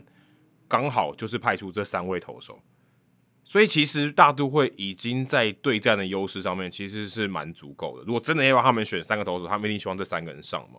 嗯，所以他们已经在一个他们自己相对比较好的对战的组合里面了。可是他们很明显，感觉上我自己播比赛，你就觉得大都会他并没有比勇士队更像是一支季后赛球队的感觉。他们整个不管是呃整个张力，或是整个这种逆转的气势，好像一被这个双神打一个逆转的全垒打两分炮以后，我就没气了啊，就就就就完全被那个勇士队的牛棚给封锁住。所以我觉得大都会可能，即便他们进了季后赛，哦，现在看起来、嗯、这三本柱好像也没有那么这个牢不可破了。因为因为勇士感觉就是准备的更周全吧，至少在面对这三连战，他们整个横扫以后，那气势整个翻过来。所以呃，以勇士队来讲，现在他们这个气势冲进季后赛，我觉得是更可怕的。对啊，你要看哦，就是那三场比赛，其实勇士队的先发投手他们其实并没有吃很多局数，可是。他们还是可以靠牛棚的战力帮助他们去压制大都会的打线，这是勇士队他们可怕的地方。勇士队其实也有三本柱嘛，Max Fried、Kyle Wright 跟 Charlie Morton。当然，这三个名字丢出来，你说跟 Bassitt、Scherzer、DeGrom 比，哪比得上？呃，你还是会比较信任大都会的这个先发投手群。可是勇士队他厉害的地方就在于他牛棚的深度很够，然后他有很多嗯年轻的集战力可以使用。你看到、哦、到季后赛。他们也是预计 Spencer Strider，呃，季后赛应该是可以来回归这样子。那如果季后赛勇士队还有 Spencer Strider 这个武器的话，那是不是又更加的坚不可摧？在投手端这一块，甚至他可能牛棚出发一样，丢给你两局，你也是很难打。啊嗯，对啊，所以其实他们的先发投手压力相对没那么大。哎，你看 Fried、Wright、Morton，他们可能只要吃个五局就好，那我后面就交给我的牛棚就好了。我的牛棚。人兵兵多将广，而且我觉得也是比这个大都会的牛棚来的强，我我自己是这样觉得啦。那大都会的牛棚当然有最强的终结者 Edwin Diaz，可是，在 Diaz 后面呢，呃、嗯 uh,，Seth Lugo、Adam Ottavino，大概就这两个是比较 name brand，就是比较强的这个后援投手。那嗯，你说 Trevor Williams 他从这个先发转到后援，觉得确实投的还不错，可是他又不是那种 dominant 的后援投手，他就是不是那种。一上来你就可以觉得他可以来飙三阵的，也不是那种投手，对吧？然后不管是 Joely Rodriguez 或者是 Drew Smith，嗯，也都是还好。Drew Smith 当然投的不错，可是他的这个被全垒打的情况是比较严重的，这个每九局会被挨一点八轰，所以他的 FIP 是偏高，对吧？所以整体来看，勇士队的牛棚是坚强许多，这也是为什么在那个三连战大都会会落败的一个因素，就是他们他们牛棚不比勇士，然后勇士牛棚比他们强，然后所以他们在。整个进攻端又被对方压制的情况下，然后勇士队的全垒打火力又发挥出来，就被压垮了。对，所以哦，勇士队，我甚至有听到那个大联盟官网的记者 Sarah Lance，就是他提供很多数据的那个专家嘛，他就说他其实蛮看好勇士队今年完成二连霸。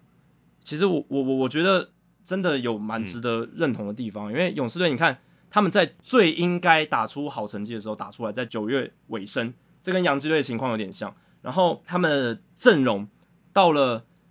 要进季后赛的时候，其实是还是相当完整的。大都会的情况有点反过来，你看 Jacob deGrom 他在九月份其实投的蛮糟糕，最近二十一局掉了十五分的自责分，有点没有像不像之前那种最 dominant 的状态。就是投手本来就会有起起伏伏嘛，只是 deGrom 似乎是在球队最需要他拿出最关键时刻的表现的时候，反而是有点拉惨，反而是有点陷入了一个小低潮。那这个是对。大都会来讲最不乐见的一个事情，对啊，Scherzer 也是啊，Scherzer 也没有投出他该有的这个成绩啊，对对啊，所以你看这两队这个在球季尾声的走势有一点不一样，所以所以当 Sarah Lance 说出哇，他觉得勇士很有机会来挑战二连霸的时候，我其实心里面也是觉得蛮认同，因为这支勇士队真的是哇，我觉得跟去年的阵容，当然我我觉得甚甚至阵容比去年更好，因为去年他们是靠。有点拼装车的外野，然后同时意外的打出夹击，但今年不一样，今年他们有 Michael Harris 这个超级新人，打得非常好，守得也非常好。然后 Ronald Acuna Jr. 也能出赛，当然他的成绩可能跟他伤前有一点落差，可是他毕竟还是 Ronald Acuna Jr. 然后 Austin Riley 又变成几乎 MVP 等级的球员，然后 Dansby Swanson 的 power 也很好，然后又有 Matt Olson，呃，然后 William Contreras 也打得很好。整体来看，这支球队不管是野手端，然后还有就是投手端深度、广度，然后强度兼具，我觉得真的是嗯，今年勇士队依然是一个夺冠的热门哦，太舒服了吧？呃，舒服一下，舒服一下。对啊，跟你的喉咙比，你的喉咙太不舒服。对，喉咙现在喉咙比较不舒服。对，对希望他赶快也能被舒服一下。哎、欸，你刚刚还少讲一个 Russell Iglesias，他投、哦、对啊，他他来投勇士队投的超级无敌好。所以其其实照理来说，终结者应该是要他 哦，但是因为 Kenny Jensen 可能更适合他，比较习惯在九局或是这个敬老尊贤啊，所以让 Kenny Jensen 投第九局，不然其实应该是让 Iglesias 去投第九局才对。所以你就知道勇士队的牛棚有多深。我刚刚甚至没有提到 Russell Iglesias，对啊，对不对？那我刚刚讲的那几个已经是很猛了，已经超级猛了。那那就更不用说，就是到季后赛他们会怎么样运用这个牛棚战，一定是将士用命。用到最后一兵一卒，然后大家一定都是血战到最后一刻这样子，嗯、对，所以嗯，这支勇士队的战力是非常强的。那今年勇士队的成功其实就是嗯，菜鸟出头天，然后还有就是球队在季中的补强也很到位，造成的结果。你看，呃，菜鸟出头天就是 Michael Harris Jr.、呃 Vaughn Grissom、Spencer Strider 还有 Bryce Elder 这几位选手。你看，在 Strider 受伤之后，Elder 也补上了这个轮值的空缺，嗯。Strider 他是九月二十四号因为左腹斜肌拉伤躺进伤兵名单，但我看了一下报道，他是说预计季后赛可以归队，伤势看起来并没有那么严重。其实本来 Strider 他是想要继续硬投的，可是他最后还是有跟球团讲说，呃，我有受伤这件事情。嗯，那 Brian Snitker 就称赞他这件事情，他就说这个是很正确的决定，就是有跟球团讲这件事情，因为有很多球员可能会硬撑，但是 Strider 选择跟球团讲，让他可以先稍微关机一下，在球季的尾声休息。那因为勇士季后赛真的很需要 Strider，所以要是他原本带着这个腹斜肌的可能不舒服硬撑的话，反而他可能整个季后赛不能投，那对球队的损失更大。但 Strider 有跟球队报备这件事，那也许或许他在季后赛搞不好也有可能在中间又受伤还是怎么样，嗯、可是至少他还是可以被球队安排在战力布局里面，也许还是可以投个一两轮没有问题，甚至搞不好他如果整个季后赛都健康的话。看勇士走多久，他就可以走多久，这样子。对，因为这个腹斜肌其实是自己受伤的，它并不是什么外力啊被打啊、呃，因为用力的关系造成的拉伤，所以这个这个受伤的情况可能可以很严重，也可能相对比较轻微。诶，我自己是觉得 Strider 之所以会这样做，应该觉得他的新人王蛮稳的，所以他他觉得他接下来不用投那两三场比赛也都还可以。哦，对，我觉得我觉得有一个很大的影响，不然。呃，正常以一个新人需要建立他的这个成绩哦，我觉得应该是会硬撑的。大部分的新人应该都会硬撑的，不会对随随便便说啊，让我把我放到伤病名单里面啊。我觉得我自己推论啊，我觉得 Strider 应该是呃，可能是这样子想的啦，可能觉得哎、欸，我新人王应该蛮稳的，因为新人王会有新会有那个嘛，会有奖金嘛，所以其实对他讲是很重要的，不是只是一个头衔而已，是这个真金白银是会入袋的。对，我觉得你你讲的这是重点，就是他觉得他成绩已经累积够了，然后应该是 OK 了。那呃，球队打进季后赛，如果能够走得远，然后他也能在其中扮演一个角色，这个也蛮重要，所以他才会这样做决定，就是告诉球团这件事情。你看他今年一百三十一点二局投球就飙了两百零二 K，一百三十一点二局就两百零二 K，好扯哦，好扯，K 九值十三点八，然后他的 FIP 是一点八三。代表什么？他三振保送比其实很好，而且他的被全垒打很少。他今年一百三十一点二局，只被打了七支全垒打，所以完全就是一个主宰级的内容，这是非常非常夸张的一个新人的数据。这样子，那勇士队基本上今年就是被 Michael Harris Jr. 还有 Spencer Strider 这两个新秀打出来，然后 Vaughn Grissom 也来助一臂之力，嗯、整体这样整个战力拉上来，所以他们今年例行赛能够到百胜，诶，这个是。其实例行赛到百胜就是一个指标嘛，就是一个算是很不容易的事情被完成。那去年他们其实只有八十八胜，对，去年他们是因为季中交易来了一些外野手，然后跟一些补强之后呢，慢慢在下半季拉尾盘，然后拉拉上去的。但今年的勇士队有点不一样，他们等于是从开头就。蛮强的，一一一路到后面，其实都维持的还蛮好的一个战力，这样子啊。其实我觉得他比较接近开低走高了。如果要跟这个大都会比的话，其实他们一开始落差还算蛮大。大家觉得，哎、欸，勇士默默的好像打不太出成绩，可是最后季末在八九月的时候狂冲一波，甚至比去年那个尾盘还拉得更急，而且这个胜场数累积的更多。而且加上去年呃获得季后赛很多的经验，我觉得这对于他们今年要打季后赛，特别可能会遇到道奇队。如果他们如果在国联冠军系列赛遇到道奇队的话，呃，我觉得可能他们竞争性会比去年还要更强。即便去年他们已经赢了道奇队，但今年可能会更接近道奇队一点。更正一下我刚刚的说法，应该是说，呃，去年勇士队是上半季烂的比较久，那今年勇士队算是怎么讲？开开机开的比较快一点。他们自从五月二十七号之后的战绩就非常非常好。他们五月二十七号的战绩是，呃，就是在那之后的战绩是七十八胜三十五败，然后呃胜率是六成九。是这一段期间，就是从五月二十七号之后，全联盟战绩第二好的球队，仅次于道奇这样子。对，嗯，那去年大家如果还记得，勇士队是到我记得是明星赛之前都还是胜率不到五成吧，如果没记错的话，对啊，就是他们是蛮应该说到交易大限之前，好像胜率都不到五成，所以跟去年相比的话，今年勇士队的整个开机是比较快的，就是比较快进入状况这样子。对啊，所以呃，比起去年，他们是更加的怎么讲？就是在例行赛表现的是更好。那大都会的话，算是其实一整年他们都表现的很不错，只是到球季例行赛尾声这个关键的时刻，稍微有一点疲软。但整体来讲，他们还是还是一支很有战力的球队，只是说他们在长打的火力上比较依赖呃皮拉隆走或是林多这样子而已。那其他的选手的长打火力比较不彰。那勇士队的打线。我觉得是更加的齐全，然后牛棚上面的整个深度跟强度比大都会来的更好，这样子。对，就看大都会这三个三本柱在季后赛能发挥多大的影响力。虽然目前看起来情况不是特别理想，而且对到的就是季后赛球队，所以我觉得这个指标性的意义是很有的。因为你就是如果今天你遇到的是呃可能五成以下的球队，然后你的这三本柱投的很好，呃，也许代表性不是这么够，可是你面对到勇士打成这样。大家对于大都会在季后赛能走多久多远，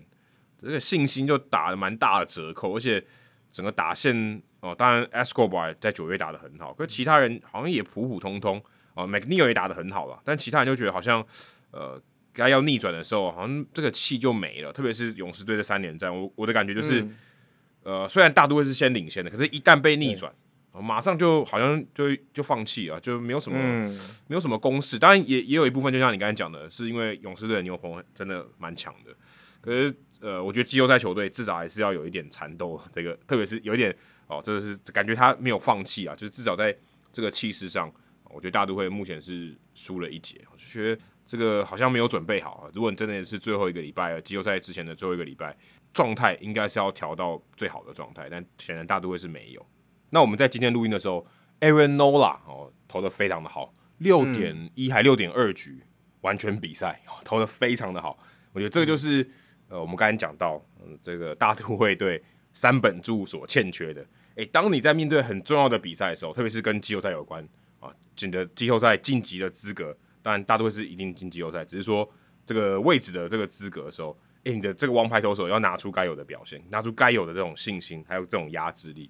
Aaron Nola 在这方面就今天都做得很好，所以也让费城人队助他们一臂之力，然后就挺进了季后赛。那费城人队其实他的这个走势也跟我们之前看到像蓝鸟，他们也在季中都换了总教练，但结果都收到还蛮不错的效果。最后费城人还是打了今年的季后赛，fire 掉 Joe Girardi，Thompson 接任以后，哎、真的把这个球队给带进季后赛了。嗯，对啊，你看，呃，费城人他们今年虽然是几乎这是。压最后的尾盘，才好不容易有点跌跌撞撞的打进了这个季后赛。不过终究是打进了季后赛，所以等于是跟着水手这两支在现存最久的这个呃季后赛荒的两支球队都能够打进季后赛这样子。而且其实也呼应到刚才我们讲这个洛基队的话题。刚才你不是有提到吗？在洛基洛洛基队今年的声卡球使用比例是百分之二十四点二。对。是第二名，第一名是谁？费是费城人队。哎，费城人就不一样啊！费城人他们声卡球比例那么高，对不对？全联盟第一多，可是人家可以打进季后赛嘛？那这这就是回到我讲的，就是因材施教，就是什么样的投手适合投声卡球，然后呃，他声卡球是不是帮助他还是伤害了他？我觉得费城人在这一点应该是做的比洛基队好非常非常多，才会有今天这样的成绩。我去看了一下，他们今年声卡球使用比例最高的选手是 Jose Alvarado，他他是什么？就是你刚刚讲的球威超强的，对，速度他超快，对，都一百英里左右嘛。那他投超过百分之五十的声卡球，OK 啊，当然没问题。然后还有谁？像 Noah Syndergaard 也有百分之三十一点八的声卡球，对，他是那种多样球路去混淆打者的，所以对他来讲投声卡球是很 OK 的一件事，因为他就是他球威不像以前那么快了，但他就是可以用不同的进垒角度、不同的这种速球的变化轨迹，可能一点点这种带着卡特的味道，或者是一点四缝线速球、一点声卡球这样子不同的去搭配。Zack Wheeler 也有百分之十七点七的声卡球使用比例，然后 Zach Eflin 百分之三十九点四，Aaron Nola 有百分之十八点七的声卡球使用比例，可是。你看人家 Aaron Nola，呃，成绩就投的非常好，对啊，差很多。所以，对啊，所以这就是说，不是说你不能投声卡球，你可以投声卡球，重点是什么样的人投声卡球，然后还有，呃，这个投手他的配球上面声卡球是不是适合他？对，就是球威还有配球的策略上面，这个要去考量，而不是全部都说哦，你每个人来我都教你伸卡球，就教你投伸卡球，这就走回了像五六年前。应该说前几年海盗都是这样嘛，海盗就是投手不管谁进来，Gary Cole 进来，呃谁进来，我都教他投伸卡球。虽然他们曾经成功过一段时间，可是后来证明了，你这样子一直用同样的方式去教投手，并不是一个长久之计，对吧？那费城人今年其实你看投手端，他们也是靠呃比较大的强投手 Aaron Nola、Zack Wheeler，然后补强了这个 Kyle Gibson，其实嗯投的蛮糟糕的，防御率是五点零五。对，其实是不太理想，但是 Ranger Suarez 投出来了，嗯，他们自己的这个算是算是他们自己培养出来的投手嘛，对吧？对，那算算是投的还算不错。还有一个 Bailey Falter，这个可能大家比较没听过的名字，也是飘法哥。对，然后 Zach Eflin 等等，Eflin 受伤蛮长一段时间的，不过就是在整个他他现在好像是从牛棚出发嘛，对不对？对现在好像还是从牛棚出发，但如果他能够在牛棚扮演这种可以投两三局的角色。其实到季后赛也算是也算是蛮管用的，也算蛮管用的。对，他从九月开始都是从牛棚出发了。对，然后他们主要还是靠打线嘛，就是先发大的先发投手 Aaron Nola 在 Wheeler，然后再来就是打线。他们今年本来就是要走这种全火力计划嘛，但是其实这个全火力计划有点受到折扣，就是 Bryce Harper 受伤，他缺阵了大约三分之一的球季。其实 Harper 真的蛮猛的，他那个伤不是说本来想要可以开刀，但不开刀，然后硬撑。对不对？然后现在其实他还是带着那个伤，就是那个伤应该要用 Tommy John 手术才能根治。对啊，他就是手肘韧带受伤啊，所以他不能传球，啊、他不能手右外野啊，只能打 DH 嘛，对对吧？所以他能带着这个伤，然后就是要为了球队要拼季后赛，然后这样硬撑回来，其实也是这个精神是蛮蛮值得感佩的啦。那他他回来之后，其实呃打的一团 OK，那但是重点是他缺阵三分之一个赛季，所以。这个火力上一定会受到影响，然后再来就是 Nick Castellanos 他大低潮，他今年的 OPS Plus 才九十七耶，其实是蛮低的，蛮低。就是、哎，这个不是不是他这个身价该打出来的成绩啊。哦，他身价那么高，对不对？嗯、应该是一百二起跳吧？对啊，应该要一百二，但是他 OPS Plus 九十七，这个也是没有施展的很好。对，但是呢，虽然有打一些折扣，可是全火力计划某种程度上还是算一定程度的成功，因为 JT Realmuto、Rich Hoskins。Kyle Schwarber 这三个人 OPS Plus 都在一百二十五以上，嗯，而且 Schwarber 哦，在我们录音这一天又是单场双响炮嘛，对，对吧？所以他全垒打数不断的往上加，然后 Jean Segura 也有 OPS Plus 一百零六，也就是跟他生涯平均差不多的一个水准。所以这些主力选手他们的这个长打火力，还有他们该有的火力水准，他们算是有发挥出来。所以这是今年费城人战力能够维持住的一个关键，只是。原本我们以为他们有改善的防守，其实最后还是很糟糕。诶，我特别去查了一下，我发现我原本想说今年费城人队战绩比较 OK，可以打进季后赛，是因为他们防守有进步。结果我后来发现他们的 OAA 跟 DRS 都还是很糟糕。季中的时候有一点进步，可是球季尾声的结算还是很烂。他们团队的 OAA 是负三十四，全联盟排名第二十九，只优于国民队。国民队是一支。重建中的大烂队，然后去年他们的 OAA 就是 outs above average 这个 Statcast 的防守数据是负二十四，所以今年还负多负了十诶，所以今年如果从 OAA 这个数据上来讲，还是退步的哦。那如果去看 Sports Info Solution 这家数据公司他们的 DRS 就是防守分数 Defensive Run Saved，费城人是负三十七，全联盟第二十八名，只优于巨人队跟国民。那去年他们的 DRS 很惨，是负五十四，非常非常可怕。那今年算是有进步，可是负三十七还是很糟糕，很糟糕。所以今年费城人的防守还是蛮烂的哦。所以到季后赛，这会不会成为一个哦造成他们 嗯就是落败的一个因素？我觉得是蛮有可能的。哎、欸，我刚才特别查了一下，Castellanos 跟 Schwarber，因为他们都是今年才加入的嘛。嗯，他们两个的 OA，Schwarber 是负十三，Castellanos 是负十一，那当然烂啊。啊，这对我觉得最重要的就是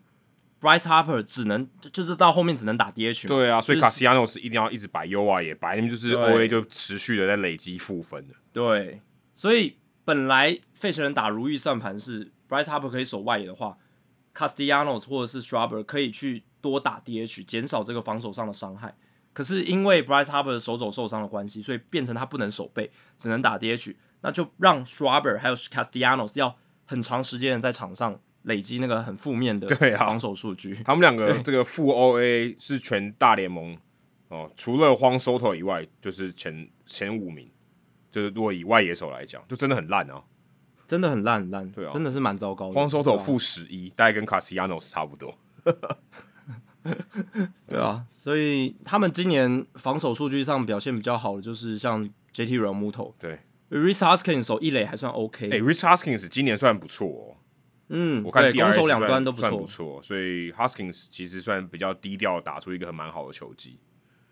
连会有很好防守数据的游击手 Bryson Stott，嗯，我看一下他 DRS 也只有负三呢。哦，不是很好，就是略低于联盟平均值，所以变成说今年野手端费城人队是只有 Reese Hoskins 跟这个。JT Realmuto 算是有正向价值，其他大部分人都是负值，所以也难怪。尤其像 Alec Bohm 也还是守的非常糟糕。嗯，呃，Alec Bohm、Kyle Schwarber、Castellanos 这几个，然后连以防守就是防守见长的、啊，像 Bryson Star 或 Matt Vierling 到后面累积到后面都还是比较差的一个防守数据。所以这个比较烂的防守是会传染的吗？就是本来好像你会觉得对他防守比较有信心的，好像在费城人队防守都变烂。或者是说他可能 cover 的范围比较大，所以他可能效果就没有那么好。进阶防守数据都会 cover 到这种东西，是也没错哈。对啊。不过我觉得像费城人，你说他们有一个很就是比较大的缺点，就像呃，可能洛基队他们的球场、他们的环境有一个很大的缺点，可是费城人队克服了，至少他们的先发投手在这上面是有克服掉这个劣势，不至于让他们的这个失分到这么多啊。至少他的。呃，这个先发投手的品质是比洛基队好上蛮多的，所以这可能是一个蛮大的关键。所以每个球队并不都像道奇队或像勇士队或像这个其他太空人队这么强的队伍，就是几乎无懈可击。可是有些稍微有一点有一部分的缺点的球队，他如果在某一方面可以补回来，或许就要还蛮不错。像水手队或者像费城人队，我觉得都还是蛮好的例子。嗯，对啊，对，所以呃，你看像费城人队。虽然我们刚刚讲了比较多他们的一些缺失，可是他们在优势端，其实，在短期的杯赛里面，你有 Aaron Nola 跟 Zack Wheeler 两大强投，然后 Ranger Suarez 也算进来好了，这三名的先发投手其实不会比其他那些强队来的差，欸。其实这三个也是非常非常强的一个先发轮值这样子。那你再搭配说，他们今年其实牛棚里面也有一些要角，像 s e r e n t h o n y Dominguez、Jose Alvarado、Andrew Bellatti 这三位，其实也是蛮稳的。当然，牛棚的深度，费城人是绝对跟其他球队相比是比较弱的一环，嗯。对，可是他们也有强度很高的后援投手，这样子。对，所以，嗯，我是觉得，嗯，如果你去放大费城人他们的优势，打击火力跟先发的三本柱这两端，如果他们能够正常有效的发挥，甚至是说优势的发挥出来的话，其实费城人也不容小觑啊，也不容小觑。就像教士队也是啊，教士队其实只要他们三本柱，就是那个 Blake Snell。Joe Musgrove、达比修友，嗯，他们有拿出他们王牌等级的实力的话，其实就算你看今年 s h a m a n a y a 投的很糟，Mike Clevenger 压制力也不弱以往，就是他跟受伤前比起来，Clevenger 的压制力是减少了。可是 Blake Snell 越投越好嘛，就是他在球季的下半季，然后达比修、Joe Musgrove 也都还蛮稳定的。对，达比修还拿下九月份最佳投手，诶，对啊，所以 这不是最好的一件事情吗？而且我记得我们之前播 Blake Snell 那一场，他也是投的超级好的，对，对所以。只要这三个投手能够在季后赛正常发挥，教士队也超强啊！就是在短期的这种这个季后赛事里面，他有这三本柱，真的是嗯有非常非常大的加分。那你看教师队今年他们最大的损失就是没有 Fernando Tatis Jr.，对，整年都没有，完全零贡献。原本以为他还会回来嘞，对啊，原本以为他会回来的，结果没有。那季中交易他们用换来 Juan Soto、Josh Bell，其实打的都不如预期啊。老实讲，嗯、就是真的跟他们预想的可能差蛮多的。嗯，那这么大的一个逆境底下，他们好不容易打进季后赛，诶，这个是好像是他们自好像二零零六年以来吧，第一次吧，对不对？打进季后赛这件事情有这么久以前哦。如果你不看二零二零年那个缩水赛季的话，这是教士队自从二零零六年以来第一次打进季后赛。哦，那真的很久哎。完整赛季已经睽违十六年。二零零六年他们那个时候最强的球员应该是谁？是那个 Adrian Gonzalez 吧？对不对？哦，Adrian Gonzalez。哦，那 Mike Cameron。对，那很久以前呢，很久很久以前了，对吧？所以，而且那一年他们的总教练是 Bruce Bochy 哎。二零零六，Bochy 在那边待很久啊，OK 的。对，嗯，大家都比较记得 Bochy 是在他巨人队的时期，可是其实 Bochy 也带算是比较最近代比较强的这种教士队，就是 Bruce Bochy 带的。二零零五、二零零六，他们连两年打进季后赛，嗯，对。所以其实教师队也已经很久没有在完整的例行赛季这样子打进季后赛了。那今年对他们来讲也算是有所突破啊，但是这个也算是他们低标了，因为他们投入了那么多资源。对，打进季后赛根本是根本。那我觉得他们甚至说，至少要挺进到呃这个分区系列赛才算及格吧，对不对？对。如果外卡轮打不过的话，那真的是很糟。哎、欸，可他们外卡轮对到的是大都会，对啊，目前看很硬啊，很硬啊。因为如果要比投手，其实大都会的投手跟教士队投手，虽然教士队投手真的也蛮强，可大都会应该更强。嗯，只是近况稍微差了一点。但如果真的要比体质的话，哦，这个。大都会应该还是比教师队的投手来还来好蛮多的。大部就是这两支球队都有很强的先发投手三本柱嘛，嗯、那就我觉得这就是一个哇投手大对抗这样子。对，两队讲到这个都蛮绕赛的，嗯、相对绕赛了，相对绕赛，真的。那讲到这个，就是刚才我们提到勇士跟大都会那个系列赛的重要性也在于说，分区冠军可以以季后赛第二种子的身份打到季后赛，就变成说他至少要到联盟冠军赛才会遇到道奇嘛。对那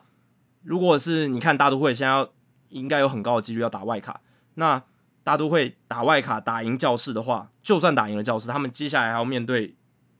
道奇这个强敌，所以对于大都会来讲就变得非常非常非常非常硬的一个赛程了，对吧？对，教师队打赢也要面对道奇，所以大家都闪不了道奇啊，这两队闪闪就是在签表下半部都都都要面对到道奇队这样，那勇士队他可以好整以暇，还可以。休养生息一下，然后等到红雀跟费城人那个系列赛有结果之后，他再打红雀或是费城。其实勇士不管对上红雀跟费城，我觉得赢面都很大。对，至少战力的完整度啊，基本上跟道奇队差不了太多。虽然勇士跟道奇硬要比，我还是选道奇啊。但是对呃，勇士队也不管是投打两端都还是，呃、真的是刚除了道奇队以外最好的了。对。而且你看，红雀、费城人、教士、大都会这四支就是国联外卡的球队，我觉得怎么看都是大都会、教士，我觉得比红雀跟费城人好一些。就是就投手的强度来看的话，嗯、对，吧啊，我觉得教士跟大都会都还是比较强。那勇士队变成只要对到红雀或者费城人其中之一，那真的是蛮有力的。哎、欸，这样看起来红雀队的投手好像是最弱的，很弱啊。就是就强度上来讲，真的是蛮弱的，就是。当然是可以吃局数的投手很多，可是你比强度的话，呃落那个落差就就出来了。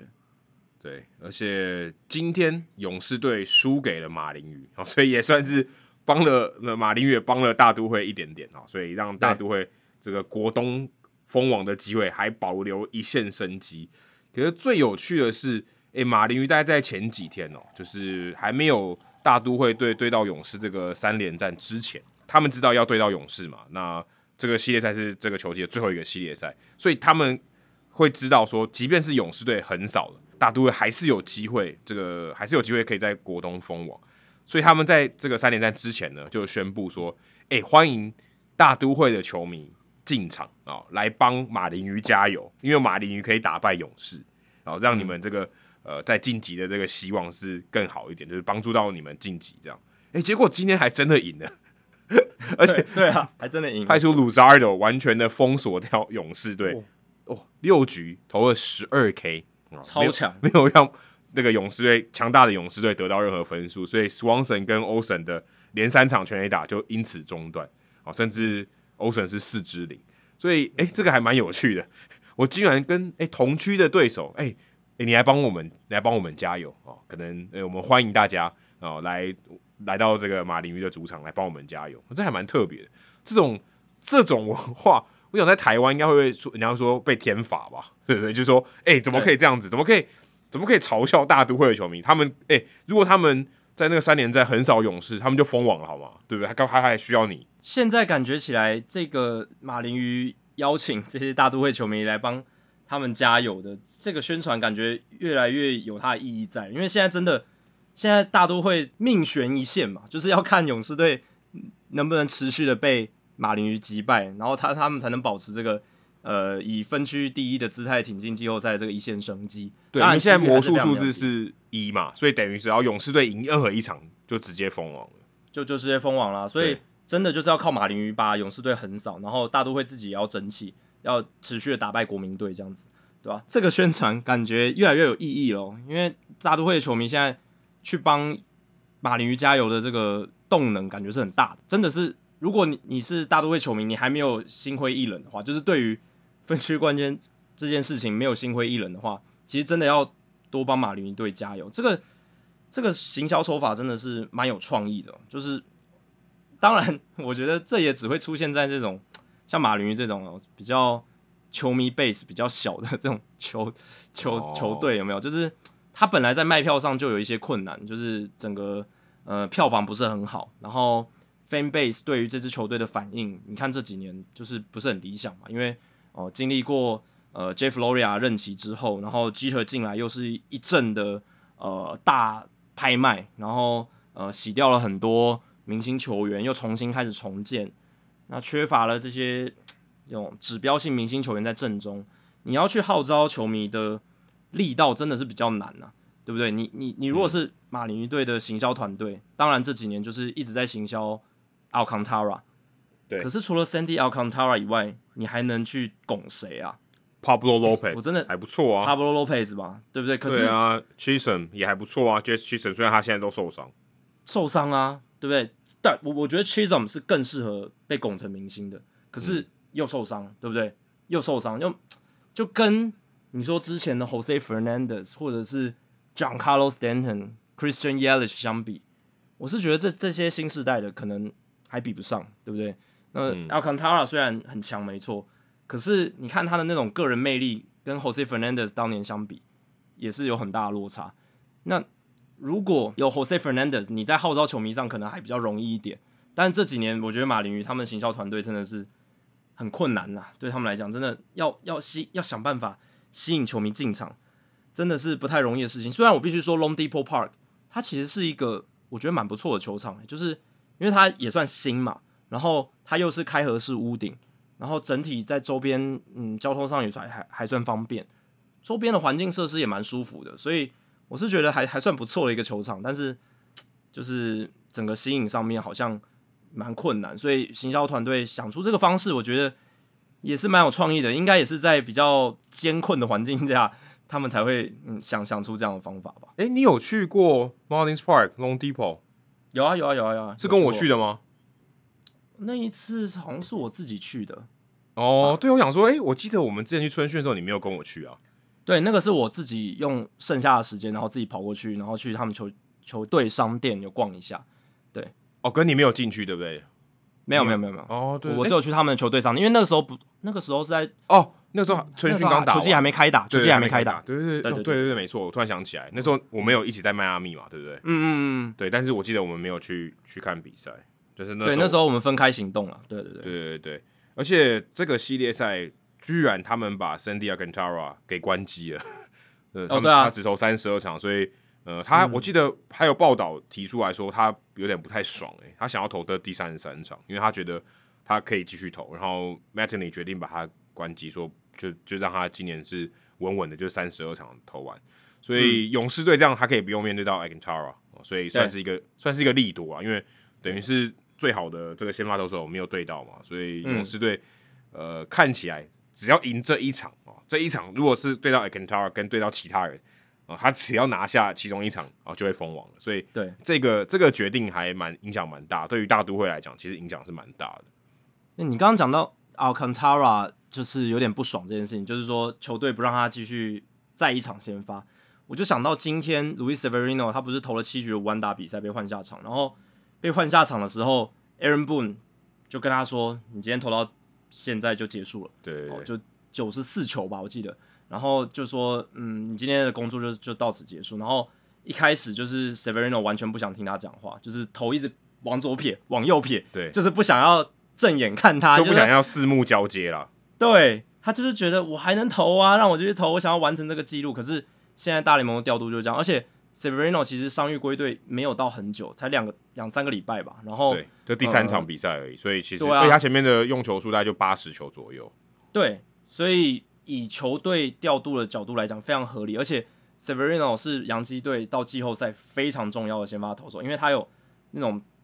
比较 dominant 的控的那那个球威啦，对，就是比较有宰制力的球威的投手。那这种投手在季后赛是，嗯，这个价值是会更加放大。对对，所以，嗯，洋基队非常需要他在季后赛可以投出比较好的成绩。那现在这场比赛对他们来讲其实并不重要，对吧？但是对于 Severino 个人来讲，他就是很在意这个记录的东西。可是。诶、球队然后就不让他继续完成，那这跟 Sandy Alcantara 最后一场先发不给投，其实我我觉得也是蛮类似的。因为以马林鱼球团的角度来讲，今年这最后一场，嗯，老实讲啊，对他们来说不是那么重要了。就是 Alcantara 最后一场先发对他们来讲不是那么重要，因为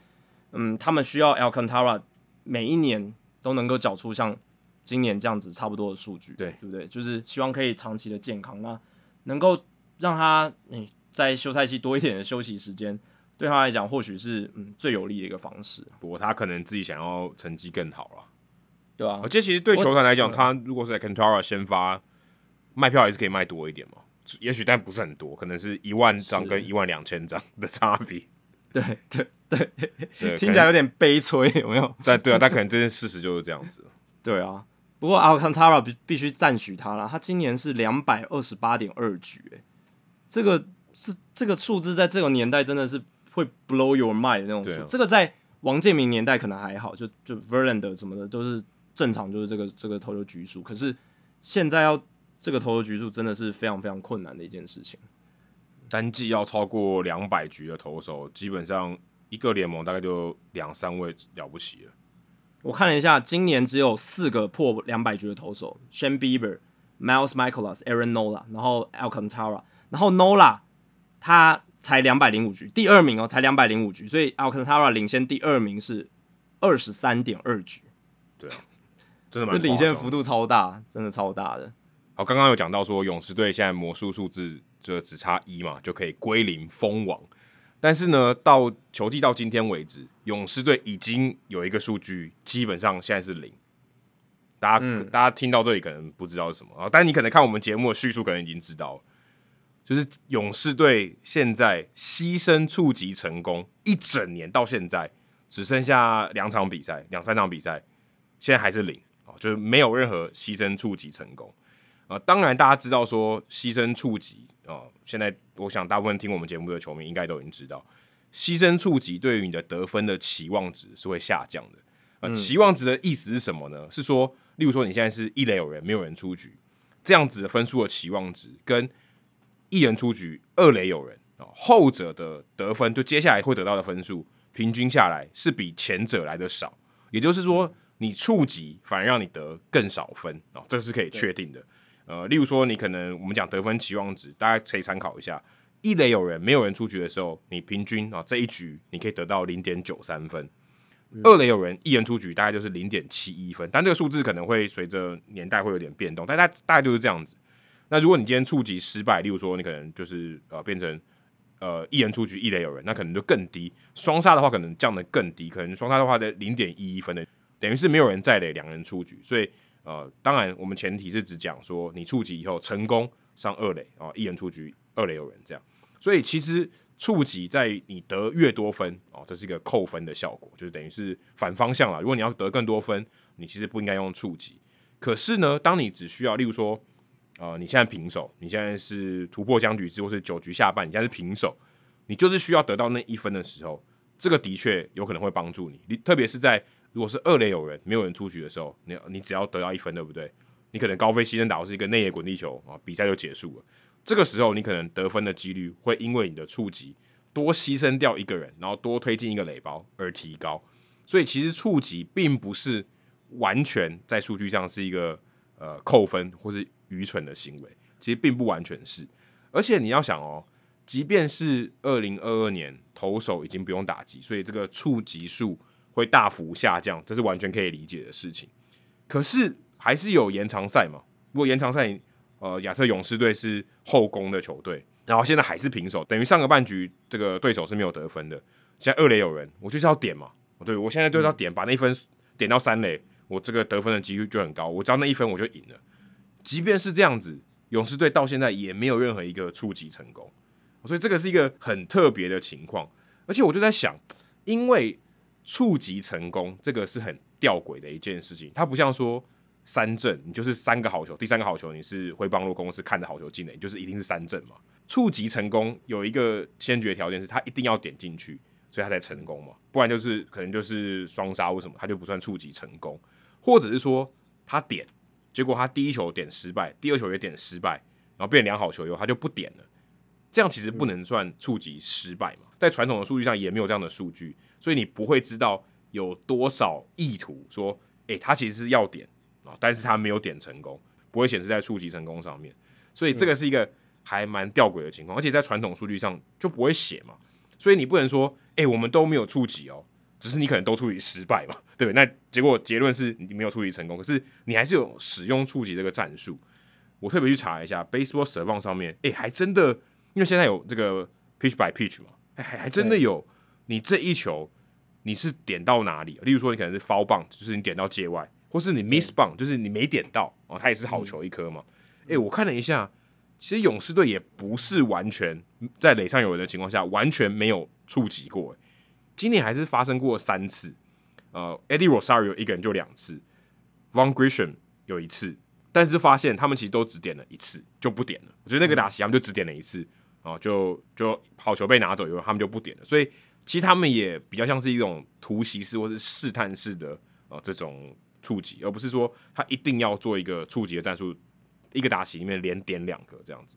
所以其实也不是完全没有触及的行为，只是最后的触及成功是零哦。所以我觉得这个还蛮有趣，代表说 Brand Sneaker 他真的对于触及是可以说完全摒弃。就我我没有这个我的这个 playbook，我的战术本里面就已经没有触及这两个字了。对啊，这个是蛮令人讶异的，就是在于说。Brian Snitker 他是一个快要满六十七岁的资深教练，过去就是从勇士队小联盟体系哦待了这么多年，然后一路苦熬上来这样子。他是在很多人的印象里面，他是比较一个 old school 的教练。其实他到现在也是也算是某种程度上是 old school，可是他蛮愿意去听勇士队数据部门还有管理阶层给他一些建议跟一些呃怎么讲，就是呃指导这样子，就是给他的建议跟一些。嗯，数据上呈现出来对球队比较有帮助的事情，他就愿意去做。他其实是蛮愿意接纳这些事情的。这也是怎么讲，就是凸显出 Brian Snitker 他的这种身段柔软性哦，就是说他并不会像可能 Tony La Russa 或者是诶某一些比较可能像现在我们所认为的 Joe Madden，就有点像比较那种硬杆子的。对他，他现在呃，他他们这些像 Joe Madden 或者 La Russa，可能对于自己的执教权威，他们还是要有一定的掌握度。但 Sneaker 感觉就是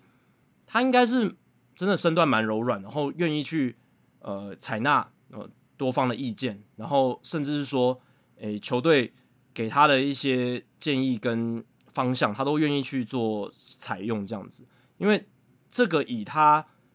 过去的资历来看呢，应该是不太是他的一个风格了。老、嗯、老实讲，就是完全没有。牺牲触及，甚至触及的尝试都非常少。对，就是甚甚至连那种偷点的安打这种这种都非常少。我看只有两偷偷点，就是两只而已。帮 single 只有两只。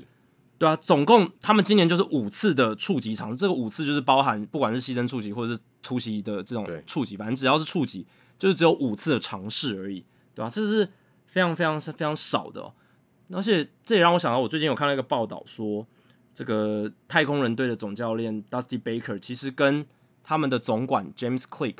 呃，在沟通上面可能还是有一些嫌隙，就是说在数据部门、管理部门跟嗯总教练老总教练的一些沟通上面有一些嫌隙存在。那但 Sneaker 这边勇士队这边似乎完全没有听到这样子的声音，所以这让我觉得说，比起 Dusty Baker 或者是比起 Tony La Russa、Joe Madden，Sneaker 他是真的是更愿意去接纳这些进阶数据的东西，一些革新的观念。嗯，即便他的出身其实是跟我前面提到的这几位其实都蛮类似的，呃，就是在球团里面苦熬了很久，甚至他的仕途哦是比前面这几位更加的坎坷嘛，因为前面这几位算是诶蛮早就被拔擢到总教练的职位，但 Sneaker 他是到真的是六十几岁的时候才被拔擢到了总教练的职务，但是反倒是他这样子的人，反而是更愿意呃放下自己的身段，然后去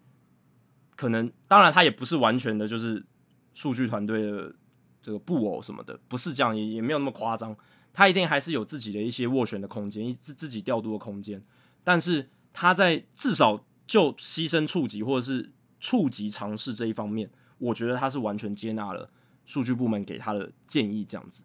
只是说，就像刚才 Adam 有讲的，牺牲触及或者是突袭的短打，它不一定是坏事。嗯，你要看情况。像是现在的突破僵局制来讲，大联盟是无人出局二垒有人嘛？那其实无人出局二垒有人跟一出局三垒有人。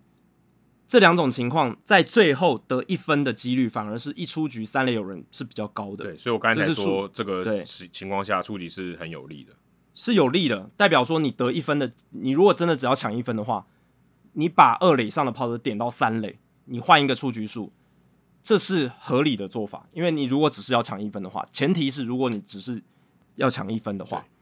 那这个也是合理的，对吧？这这这数据上也说得过去的。但呃，勇士队完全没有这样做，就是他们完完全摒弃呃触及这件事情。我觉得这也是一种策略啦，就像嗯，太空人之前也是，应该说到现在也是，就是完全没有，几乎完全没有这个故意四外球保送。嗯，他们就是觉得说这个事情大抵来讲呢，对球队是一个负面的价值，那我就完全不用。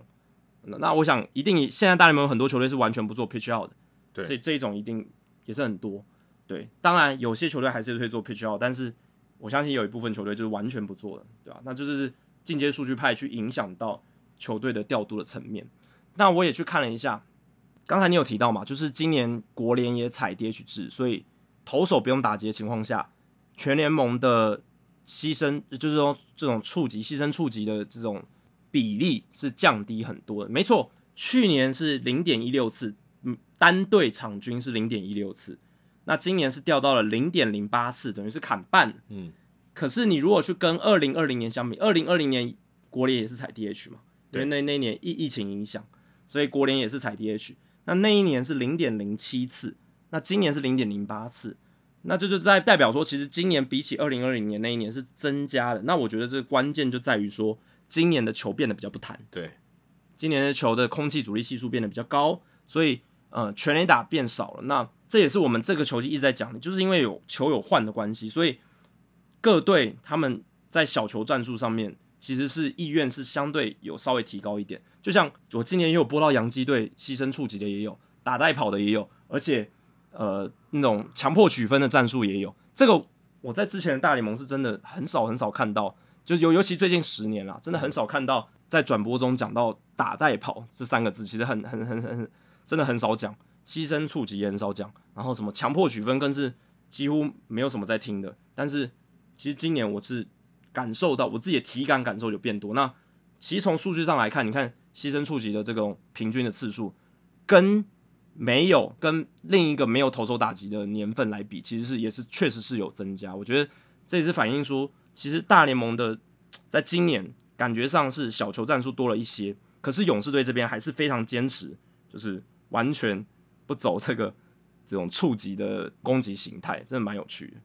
我刚刚特别帮你查了一下，对，嗯、没错，太空人队虽然不是零个了，但也是全美联最少。这个故意失外是六个，哦，真的很少哎、欸嗯。对，真的很少。第一名，啊、第一名是运动家有三十六个，是六倍，非常非常多。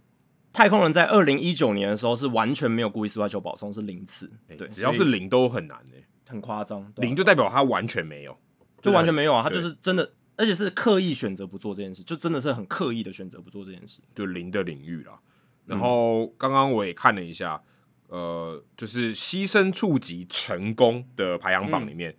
倒数第一名在我们讲的勇士队嘛，零个。倒数前十名哦，有八支球队打进季后赛，这个厉害了吧？对。对啊，迈阿密马林四次是倒数第三，没有打进季后赛。然后第五倒数第五是旧金山巨人队六次，其他全部都是季后赛球队：道奇、红雀、费城、光芒、蓝鸟、水手跟太空人。这些球队他们的牺牲触及都是倒数前十名。就是我觉得牺牲触及次数越少，其实是反映出这支球队他。接受进阶数据化的程度有多高？我觉得这是一个因素，一个可以去看的指标，但不代表它完全就是一定是这样。因为你看，今年大都会有十九次的牺牲触及成功，他们也是打进季后赛嘛，十九次其实很多了。然后你看，呃，守护者队有二十一次，其实是全联盟第三多的，对。但是他们也是打进季后赛，所以这不一定是。完全百分之百就是说，哦，这支球队只要牺牲触及多，就代表他一定是烂队，也不是这样。这倒是真的。对，这这这不不是这样，主要是看队形啦。我觉得队形很重要。为什么勇士队今年完全不用牺牲触及？就是因为他们靠全力打就好了。对，我觉得这是关键。就是刚刚我们讲这几队，他的长打真的超多，他干嘛要跟你触及？他长打如果发挥到一个极致，他就是季后赛球队，好吗？我根本不用小球啊，我我直接干出去就好了。我我跟你在那边小球干什么？所以结论其实是他们全垒打或者他们长打够多，所以他们导致于他们可以完几乎完全摒弃这件事情。对，所以要看队形。你看守护者队跟大都会队，他们特色是什么？长打超烂，对，他们长长打很很很弱，所以他们需要有一些战术的配合，对不对？那我觉得这就很有趣。我觉得这个比较是关联性比较强，就是队形是怎么样。你如果是一支长打火力很好的球队，你根本不需要牺牲触及这个东西。对，那如果你是像守护者队，基本上你没在靠长打的，你就是要靠高击球率，然后要靠安打串联这一种，那你更需要一些稍微比较需要一些推进助攻。对，大都会队也是如此。对对，所以我觉得这蛮有趣的。哎、欸，的确，呃，前面十名触击的球队，触及成功的球队，真的都是火力比较差的，长打火力差蛮多的，什么响尾蛇啊，嗯、然后天使啊。嗯，运动天使超需要的，国民啊，小熊啊，皇家海盗啊，这些都是嘛。嗯，对啊，对啊，对啊。然后教室也是，教室也是这个触击排行榜第十名，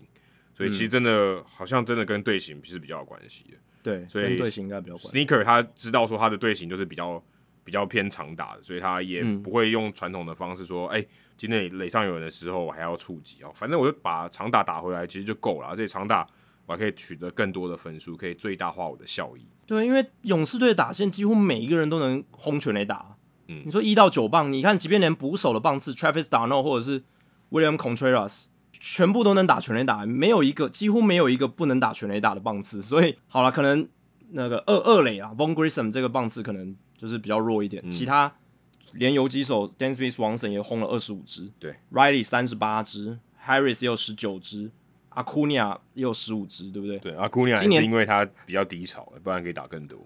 对啊，欧森三十三支，然后欧苏纳今年打得很烂的吧？对，但他也有二十二支全垒打，他就是全垒打多，是穷的只剩下全垒打，真的穷的只剩下全垒打，对吧、啊？所以勇士队会采取这样子的一个进攻形态，某种程度上也不太让人意外了。嗯。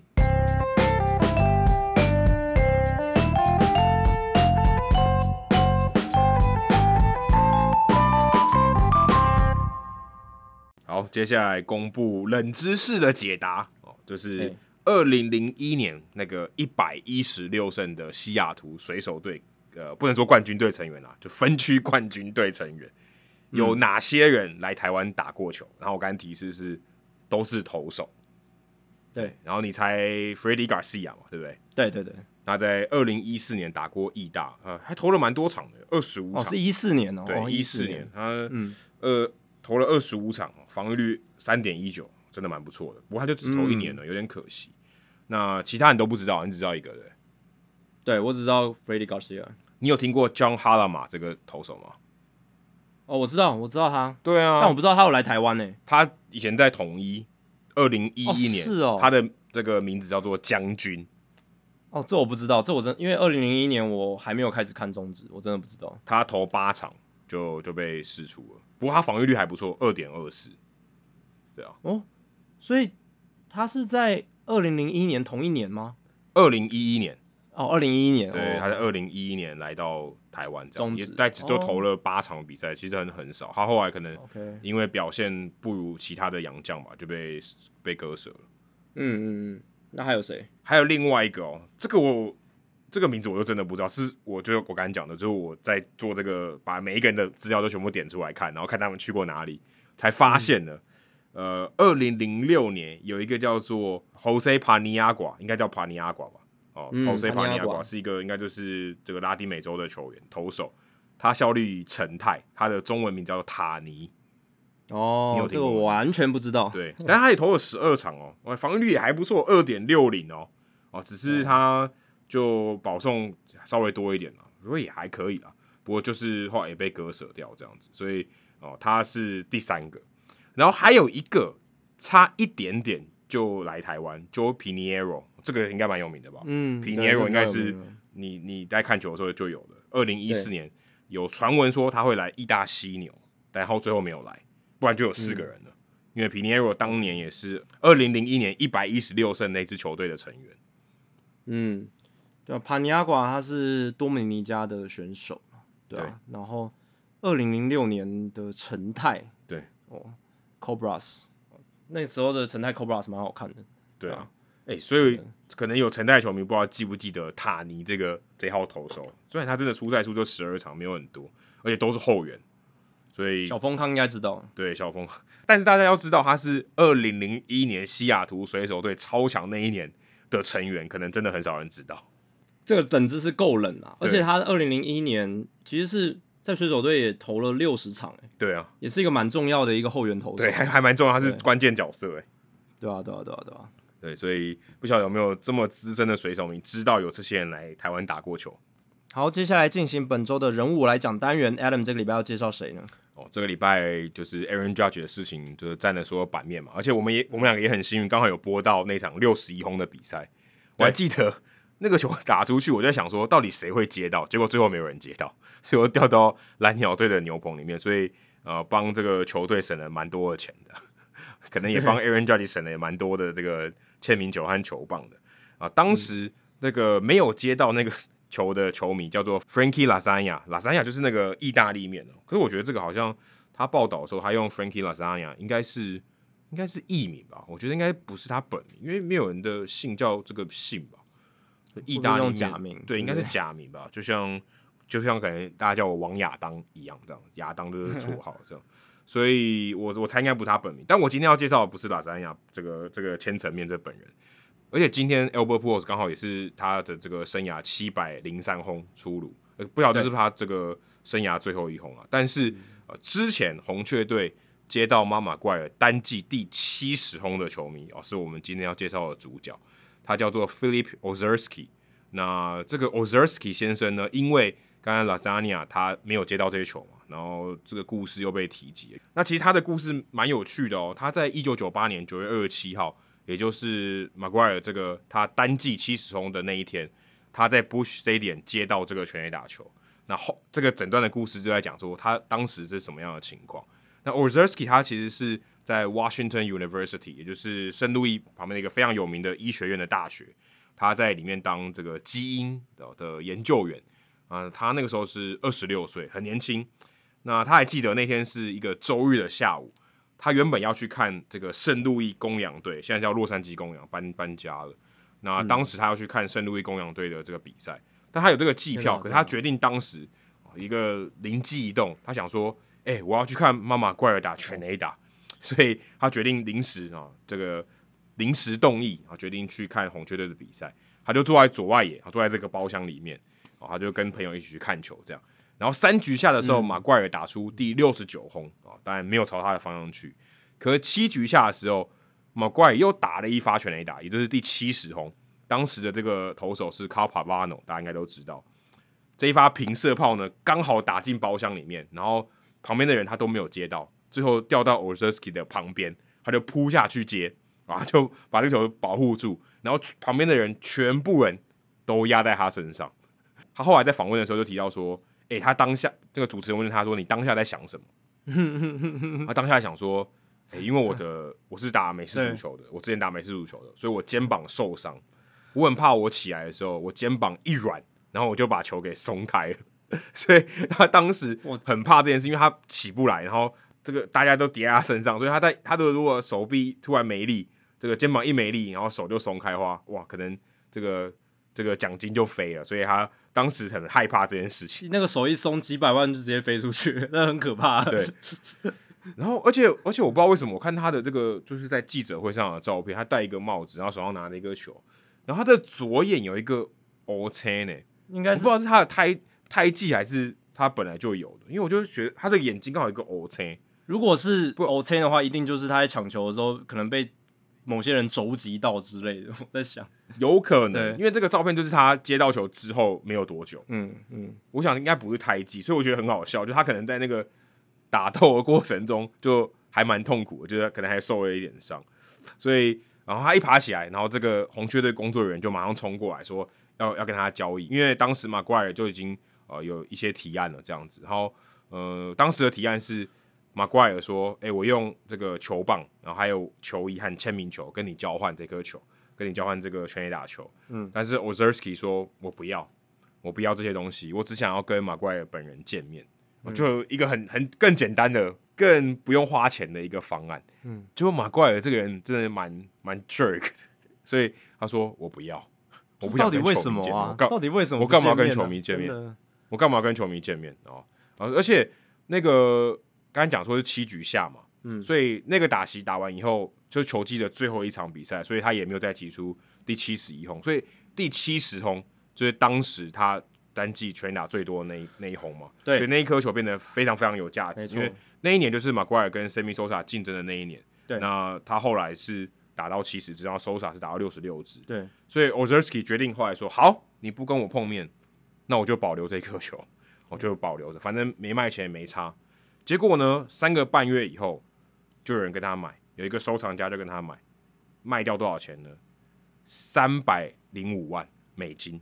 就卖掉了。所以他应该要感谢妈妈，怪尔当初没有接受跟他见面的这个请求，对不对？如果哎、欸，对，有对对啊，对，可以这么说。跟他见面的话，他就没有这三百多万美金了，对啊，所以算什么因祸因祸得福？但也不用他，但他捡到球本来就已经是福了啦，所以应该不能讲因祸得福，有点怪怪。而且当时哦，他的这个一年的薪水只有三万块美金。相当于他是一百个月薪，一百倍啊，对吧、啊？一百倍，一百倍，一百、啊、倍的月薪，非常非常多。嗯、那至于他卖给谁呢？这个人我们也有介绍过，我们第八十六集的人物来讲，里面有介绍这个漫画家 Todd McFarlane，、嗯、就是做那个卖法兰的 Todd McFarlane，他的这个收收藏就是卖给他。嗯、Ozerski 以三百零五万的价格就卖给了 McFarlane，所以他当时就发了，就就一狗就赚了一大堆的钱。而且 McFarlane 他其实有收藏。当年马怪尔第六十七轰、六十八轰、六十九轰跟七十轰，嗯，然后也有收藏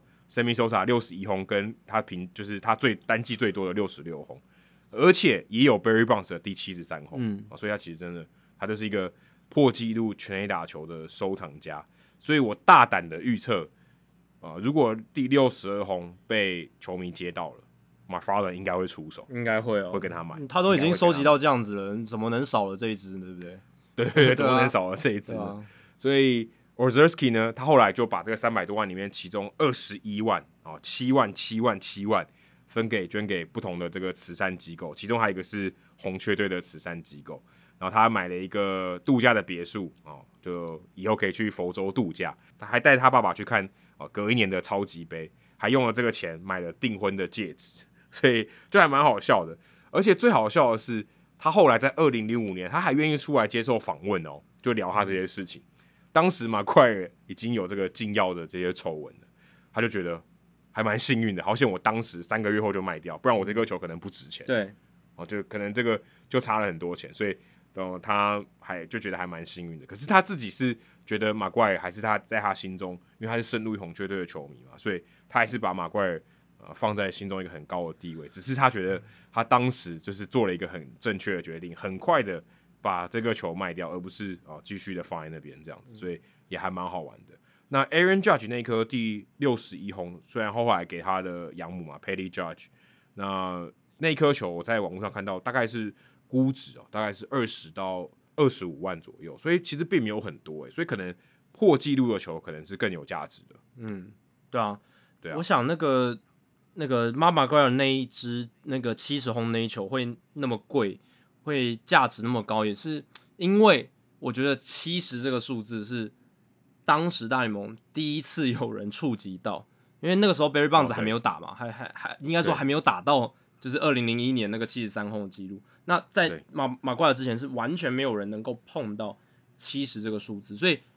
它又是个整数。我们人类对整数就是有过度的一个迷恋，对不对？就是哦，对对，到一个整数就是会会觉得说好像比较完整的感觉，所以他到七十这个数字，然后又是史上第一人，然后又是在一个那么激烈的全垒打竞争底下。达到这个数字，所以我觉得它的价格能冲的那么高，就是这些多重的因素造成的一个结果。而且 Ozersky 他接到这一球真的是改变他人生的一球，哎，对不对？多了一对啊，改变多了一栋别墅，还可以看超级杯，还可以结婚，对对，真的对哦，真的一鱼三吃，就只是接到这颗球，而且他就是一个，所以一个算什么呃临时起意的情况下去看这场比赛，球就掉在他旁边了。真的，这人的命运很难讲的，真的很难讲。对，真的，所以你要常常出去这个接受意外哦。这个意外是好的意外，对。如果你都在家里面，球绝对不会飞进来嘛。对对其实，所以你有出去看球，那就是让这些……哎，我们讲意外不是这个呃，就是不好的意外，而是你可能预期不到的好事情也会发生。对啊，其实。我们也常常讲嘛，就是其实我们做这个节目，某种程度上也是就是增加自己出外走跳的机机会，然后哦对，多多到很遇到很多我们原本想不到的意外，对吧？这个我们当初哪想得到说这个节目可以帮助我们呃去播中华职棒的英文转播，但它就发生了，对，对，这还蛮有趣的。好，接下来数据单元哦，这个也是我们在转播的时候有特别提到的哦，Statcast 最近有这个臂力传球臂力的数据也公布了，哎，所以 Statcast 最近这一年。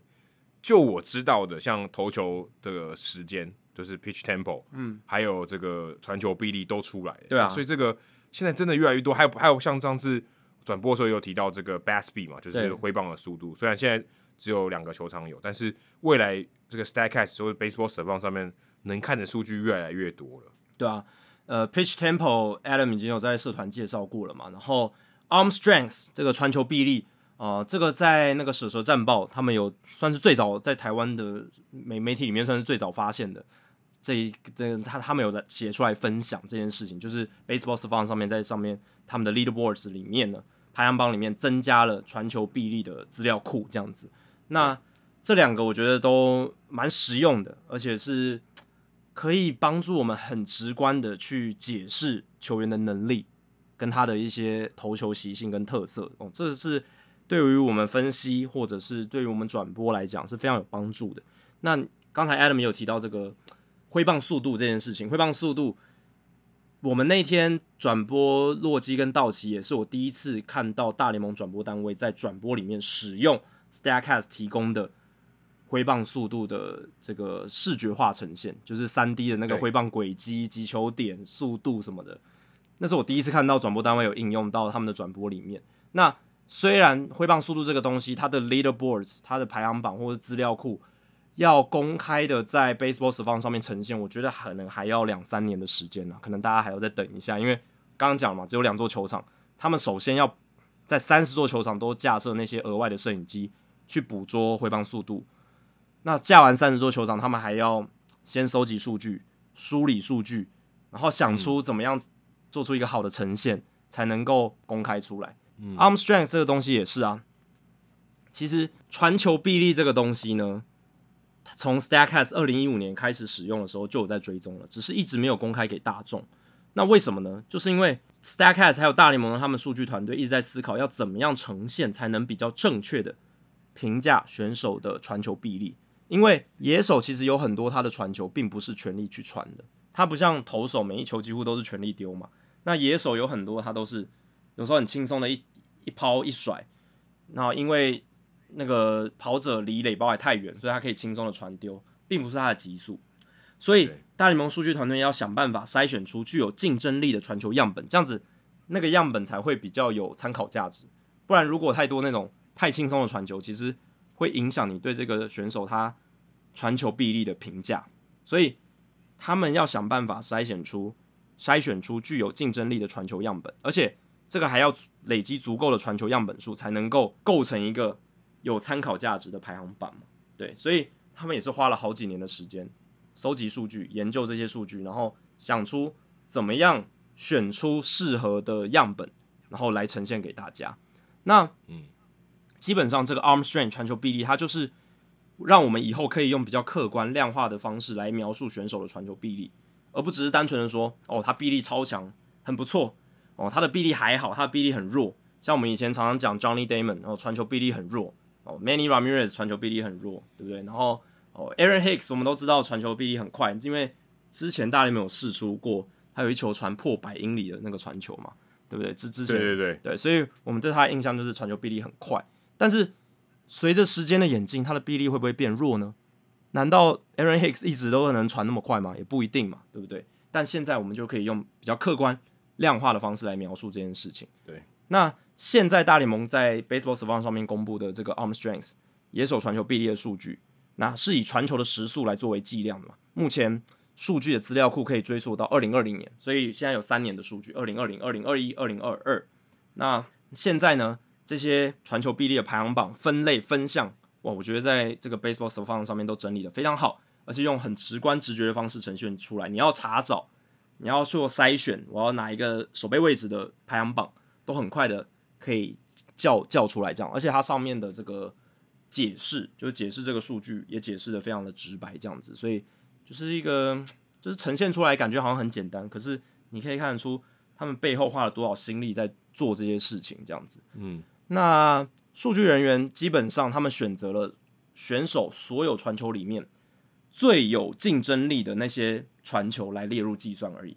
那也因为。每个守备位置，它在传球上的要求还有性质都不一样，所以不同的守备位置会有不同的样本筛选标准，以及不同的平均传球速度。它就有几个分类，像是一垒手的话，它是选择前百分之一传球速度的样本来作为他的资料依据。以一垒手来讲，只有他传的最快的前百分之一的球，他才会列入计算的意思。然后通常都传本垒哦，对，应该是传本垒。手要传哪里？传二垒几率也很低诶。二垒就是逆双杀嘛，对不对？对就是，但也不多哦，比较少。对啊，就是那种有时候是逆双杀，有时候就是呃三传六传三的那种双杀，对不对？那那种之类的，对。只有这种情况，这种比较传比较快的这种传球，它才会被被列入，而且至少要有一百次传球才能够就是符合这个排行榜的资格，这样。对啊，所以要一百次很少，很少啊，就是要一很难很难。嗯、呃，对，就是，但你如果是一年的全职的一垒手的话，基本上都可以累积到这个传球的次数，应该都可以。对，那二垒、游击、三垒，他把它归类在一起。那这一类的话，他只要是传球速度前百分之五快的，都会被列入计算。嗯，就是你的传球里面前百分之五快的，你就会变成你的数据这样子，平你的那个平均速度。至少要有七十五个传球就可以符合这个竞争的资格，这样子。然后外野手的部分是取外野手他所有传球里面前百分之十最快的那些传球作为他的平均值，对。然后至少要五十个传球就可以来，就是符合竞争的资格，这样子。那至于捕手的话，捕手传球速度其实 Pop Time 里面的页面本来就有，里面就已经有捕手传球臂力的数据，大家可以去 Savant 的 Pop Time 的排行榜里面就可以看到。捕手的传球臂力的数据，所以捕手的传球臂力数据其实很早就已经在 Baseball Savant 上面。对，因为捕手传二垒一定是有竞争力的传球，一定要有竞争力，不然你就不要传。对 对对对，所以这个是一个很大的前提。嗯，那 Savant 也有在这个页面上面整理出各个守备位置的这种比较有竞争力的传球的平均速度是多少。像一垒手是七十八点三英里而已，对，真的比较慢。因为一垒手就像刚刚 Adam 已经有讲，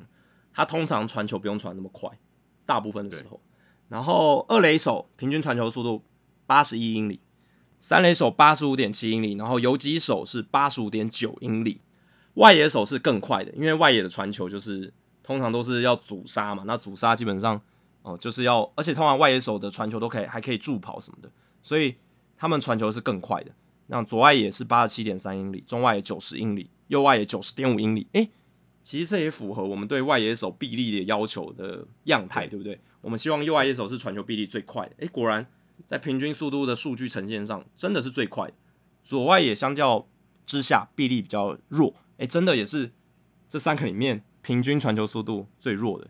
一个位置，这样子，对吧？所以我觉得这个数据也是印证了我们对于三个不同位置的外野手他们臂力要求的一个形式，这样子。好，好，那我们接下来就看一下。嗯，排行榜里面比较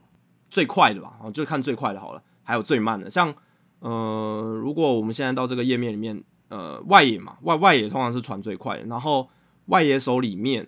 呃，传最快的呢是 Ronald Acuna Jr.，他在右外有九十七点七英里的这个传球臂力的速度，哦，就是所有里面最快的。然后 Aristides Aquino，红人队的外野手九十六点六迈。然后，如果只看右外野的话，九十五点七迈这样子，他会去区分。如果你是外野手，左外野、中外野、右外野，他会去做区分，这样子，就是你有可能守不同位置这样子，对吧、啊？然后外野传球臂力最慢的是 Corey Dickerson，平均只有七十六点六英里。然后差很那很慢耶，很慢呐、啊，超慢的，就是基本上不太能阻杀吧。所以他他也是守左外嘛。其实传球臂力比较慢的大部分都是左外野手。Marcell Ozuna 七十九点二也是很慢的，对吧、啊？然后如果你去看。它还有一个类别是极速，就是被侦测到最传的最快的一球。那传的最快的一球，外野手的部分是 Michael A. Taylor，他曾经传出一百零二点四迈的一个传球，真的蛮蛮夸张的。对，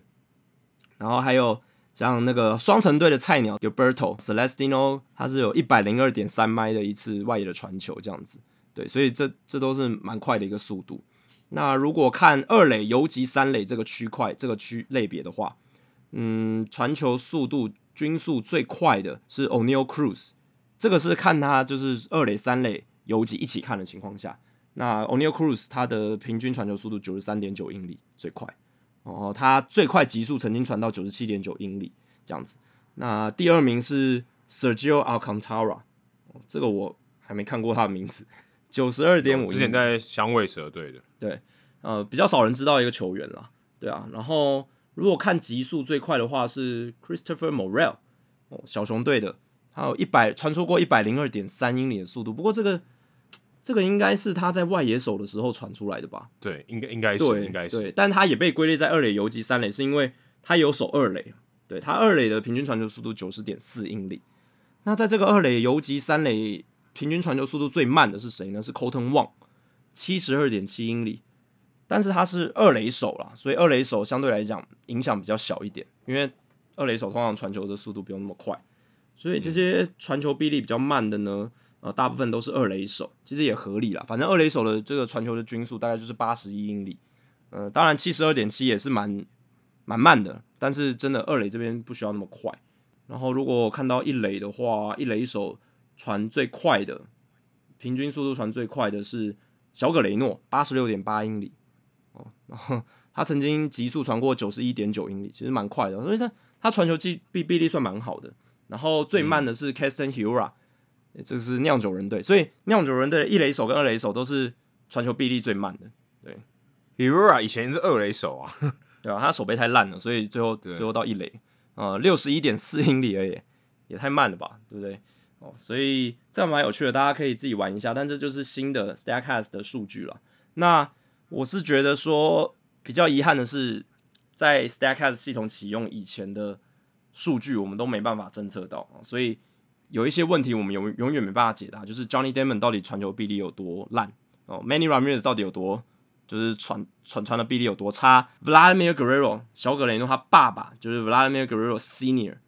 他的传球臂力到底有多强？我们都看过他从这个本垒直接把球丢丢到外野，就是丢丢出全垒打墙的影片嘛，然后阻杀什么的，那到底是多快？然后铃木一朗如果能够出现在这个排行榜上面，他会排在第几名？这个是我很想知道，但可能没办法，对不对？呃，对，因为就算你用影片，它只要不是用这种鹰眼的方法去做的话，嗯、根本那个完全不准啊。对。因为速度太快，而且距离太短了，根本分辨不出来那零点几秒。对，对啊，所以这是唯一比较遗憾的地方哦。我真的很想知道，伊朗在二零零一年的时候，他的传球比例平均这个速度是多少？就是他的刚才讲呃外野手的筛选是前百分之十块的球嘛，那铃木一朗他在外守外野的时候，他传前百分之十块的那些球到底有多快？哦，这个是我很想知道的。嗯？好，以上就是《Hito 大联盟》第两百八十九集的全部内容。如果大家喜欢我们的节目的话，请千万记得不要推荐给你的朋友，因为这样做的话，你很快就会变成朋友里面最懂大联盟的那个人了。你朋友还没有听到《Hito 大联盟》，大联盟的知识就会越来越跟不上你。假如你有任何棒球相关的问题，我们的听众信箱随时欢迎来信，你可以在节目叙述和我们的官网 hitomlb.com 上面找到。还有，别忘记到 Apple Podcast、Spotify 给我们五星评价和留言回馈。让我们能够做得更好，也让还没有听过《Hito 大联盟》的朋友可以更快的认识我们。如果你写的不错的话，我们也会在节目开头中念出来，分享给大家哦。好，谢谢大家忍受我这一集比较残破的声音，拜拜。哎、欸，你真的辛真的辛苦，OK OK，没问题，拜拜。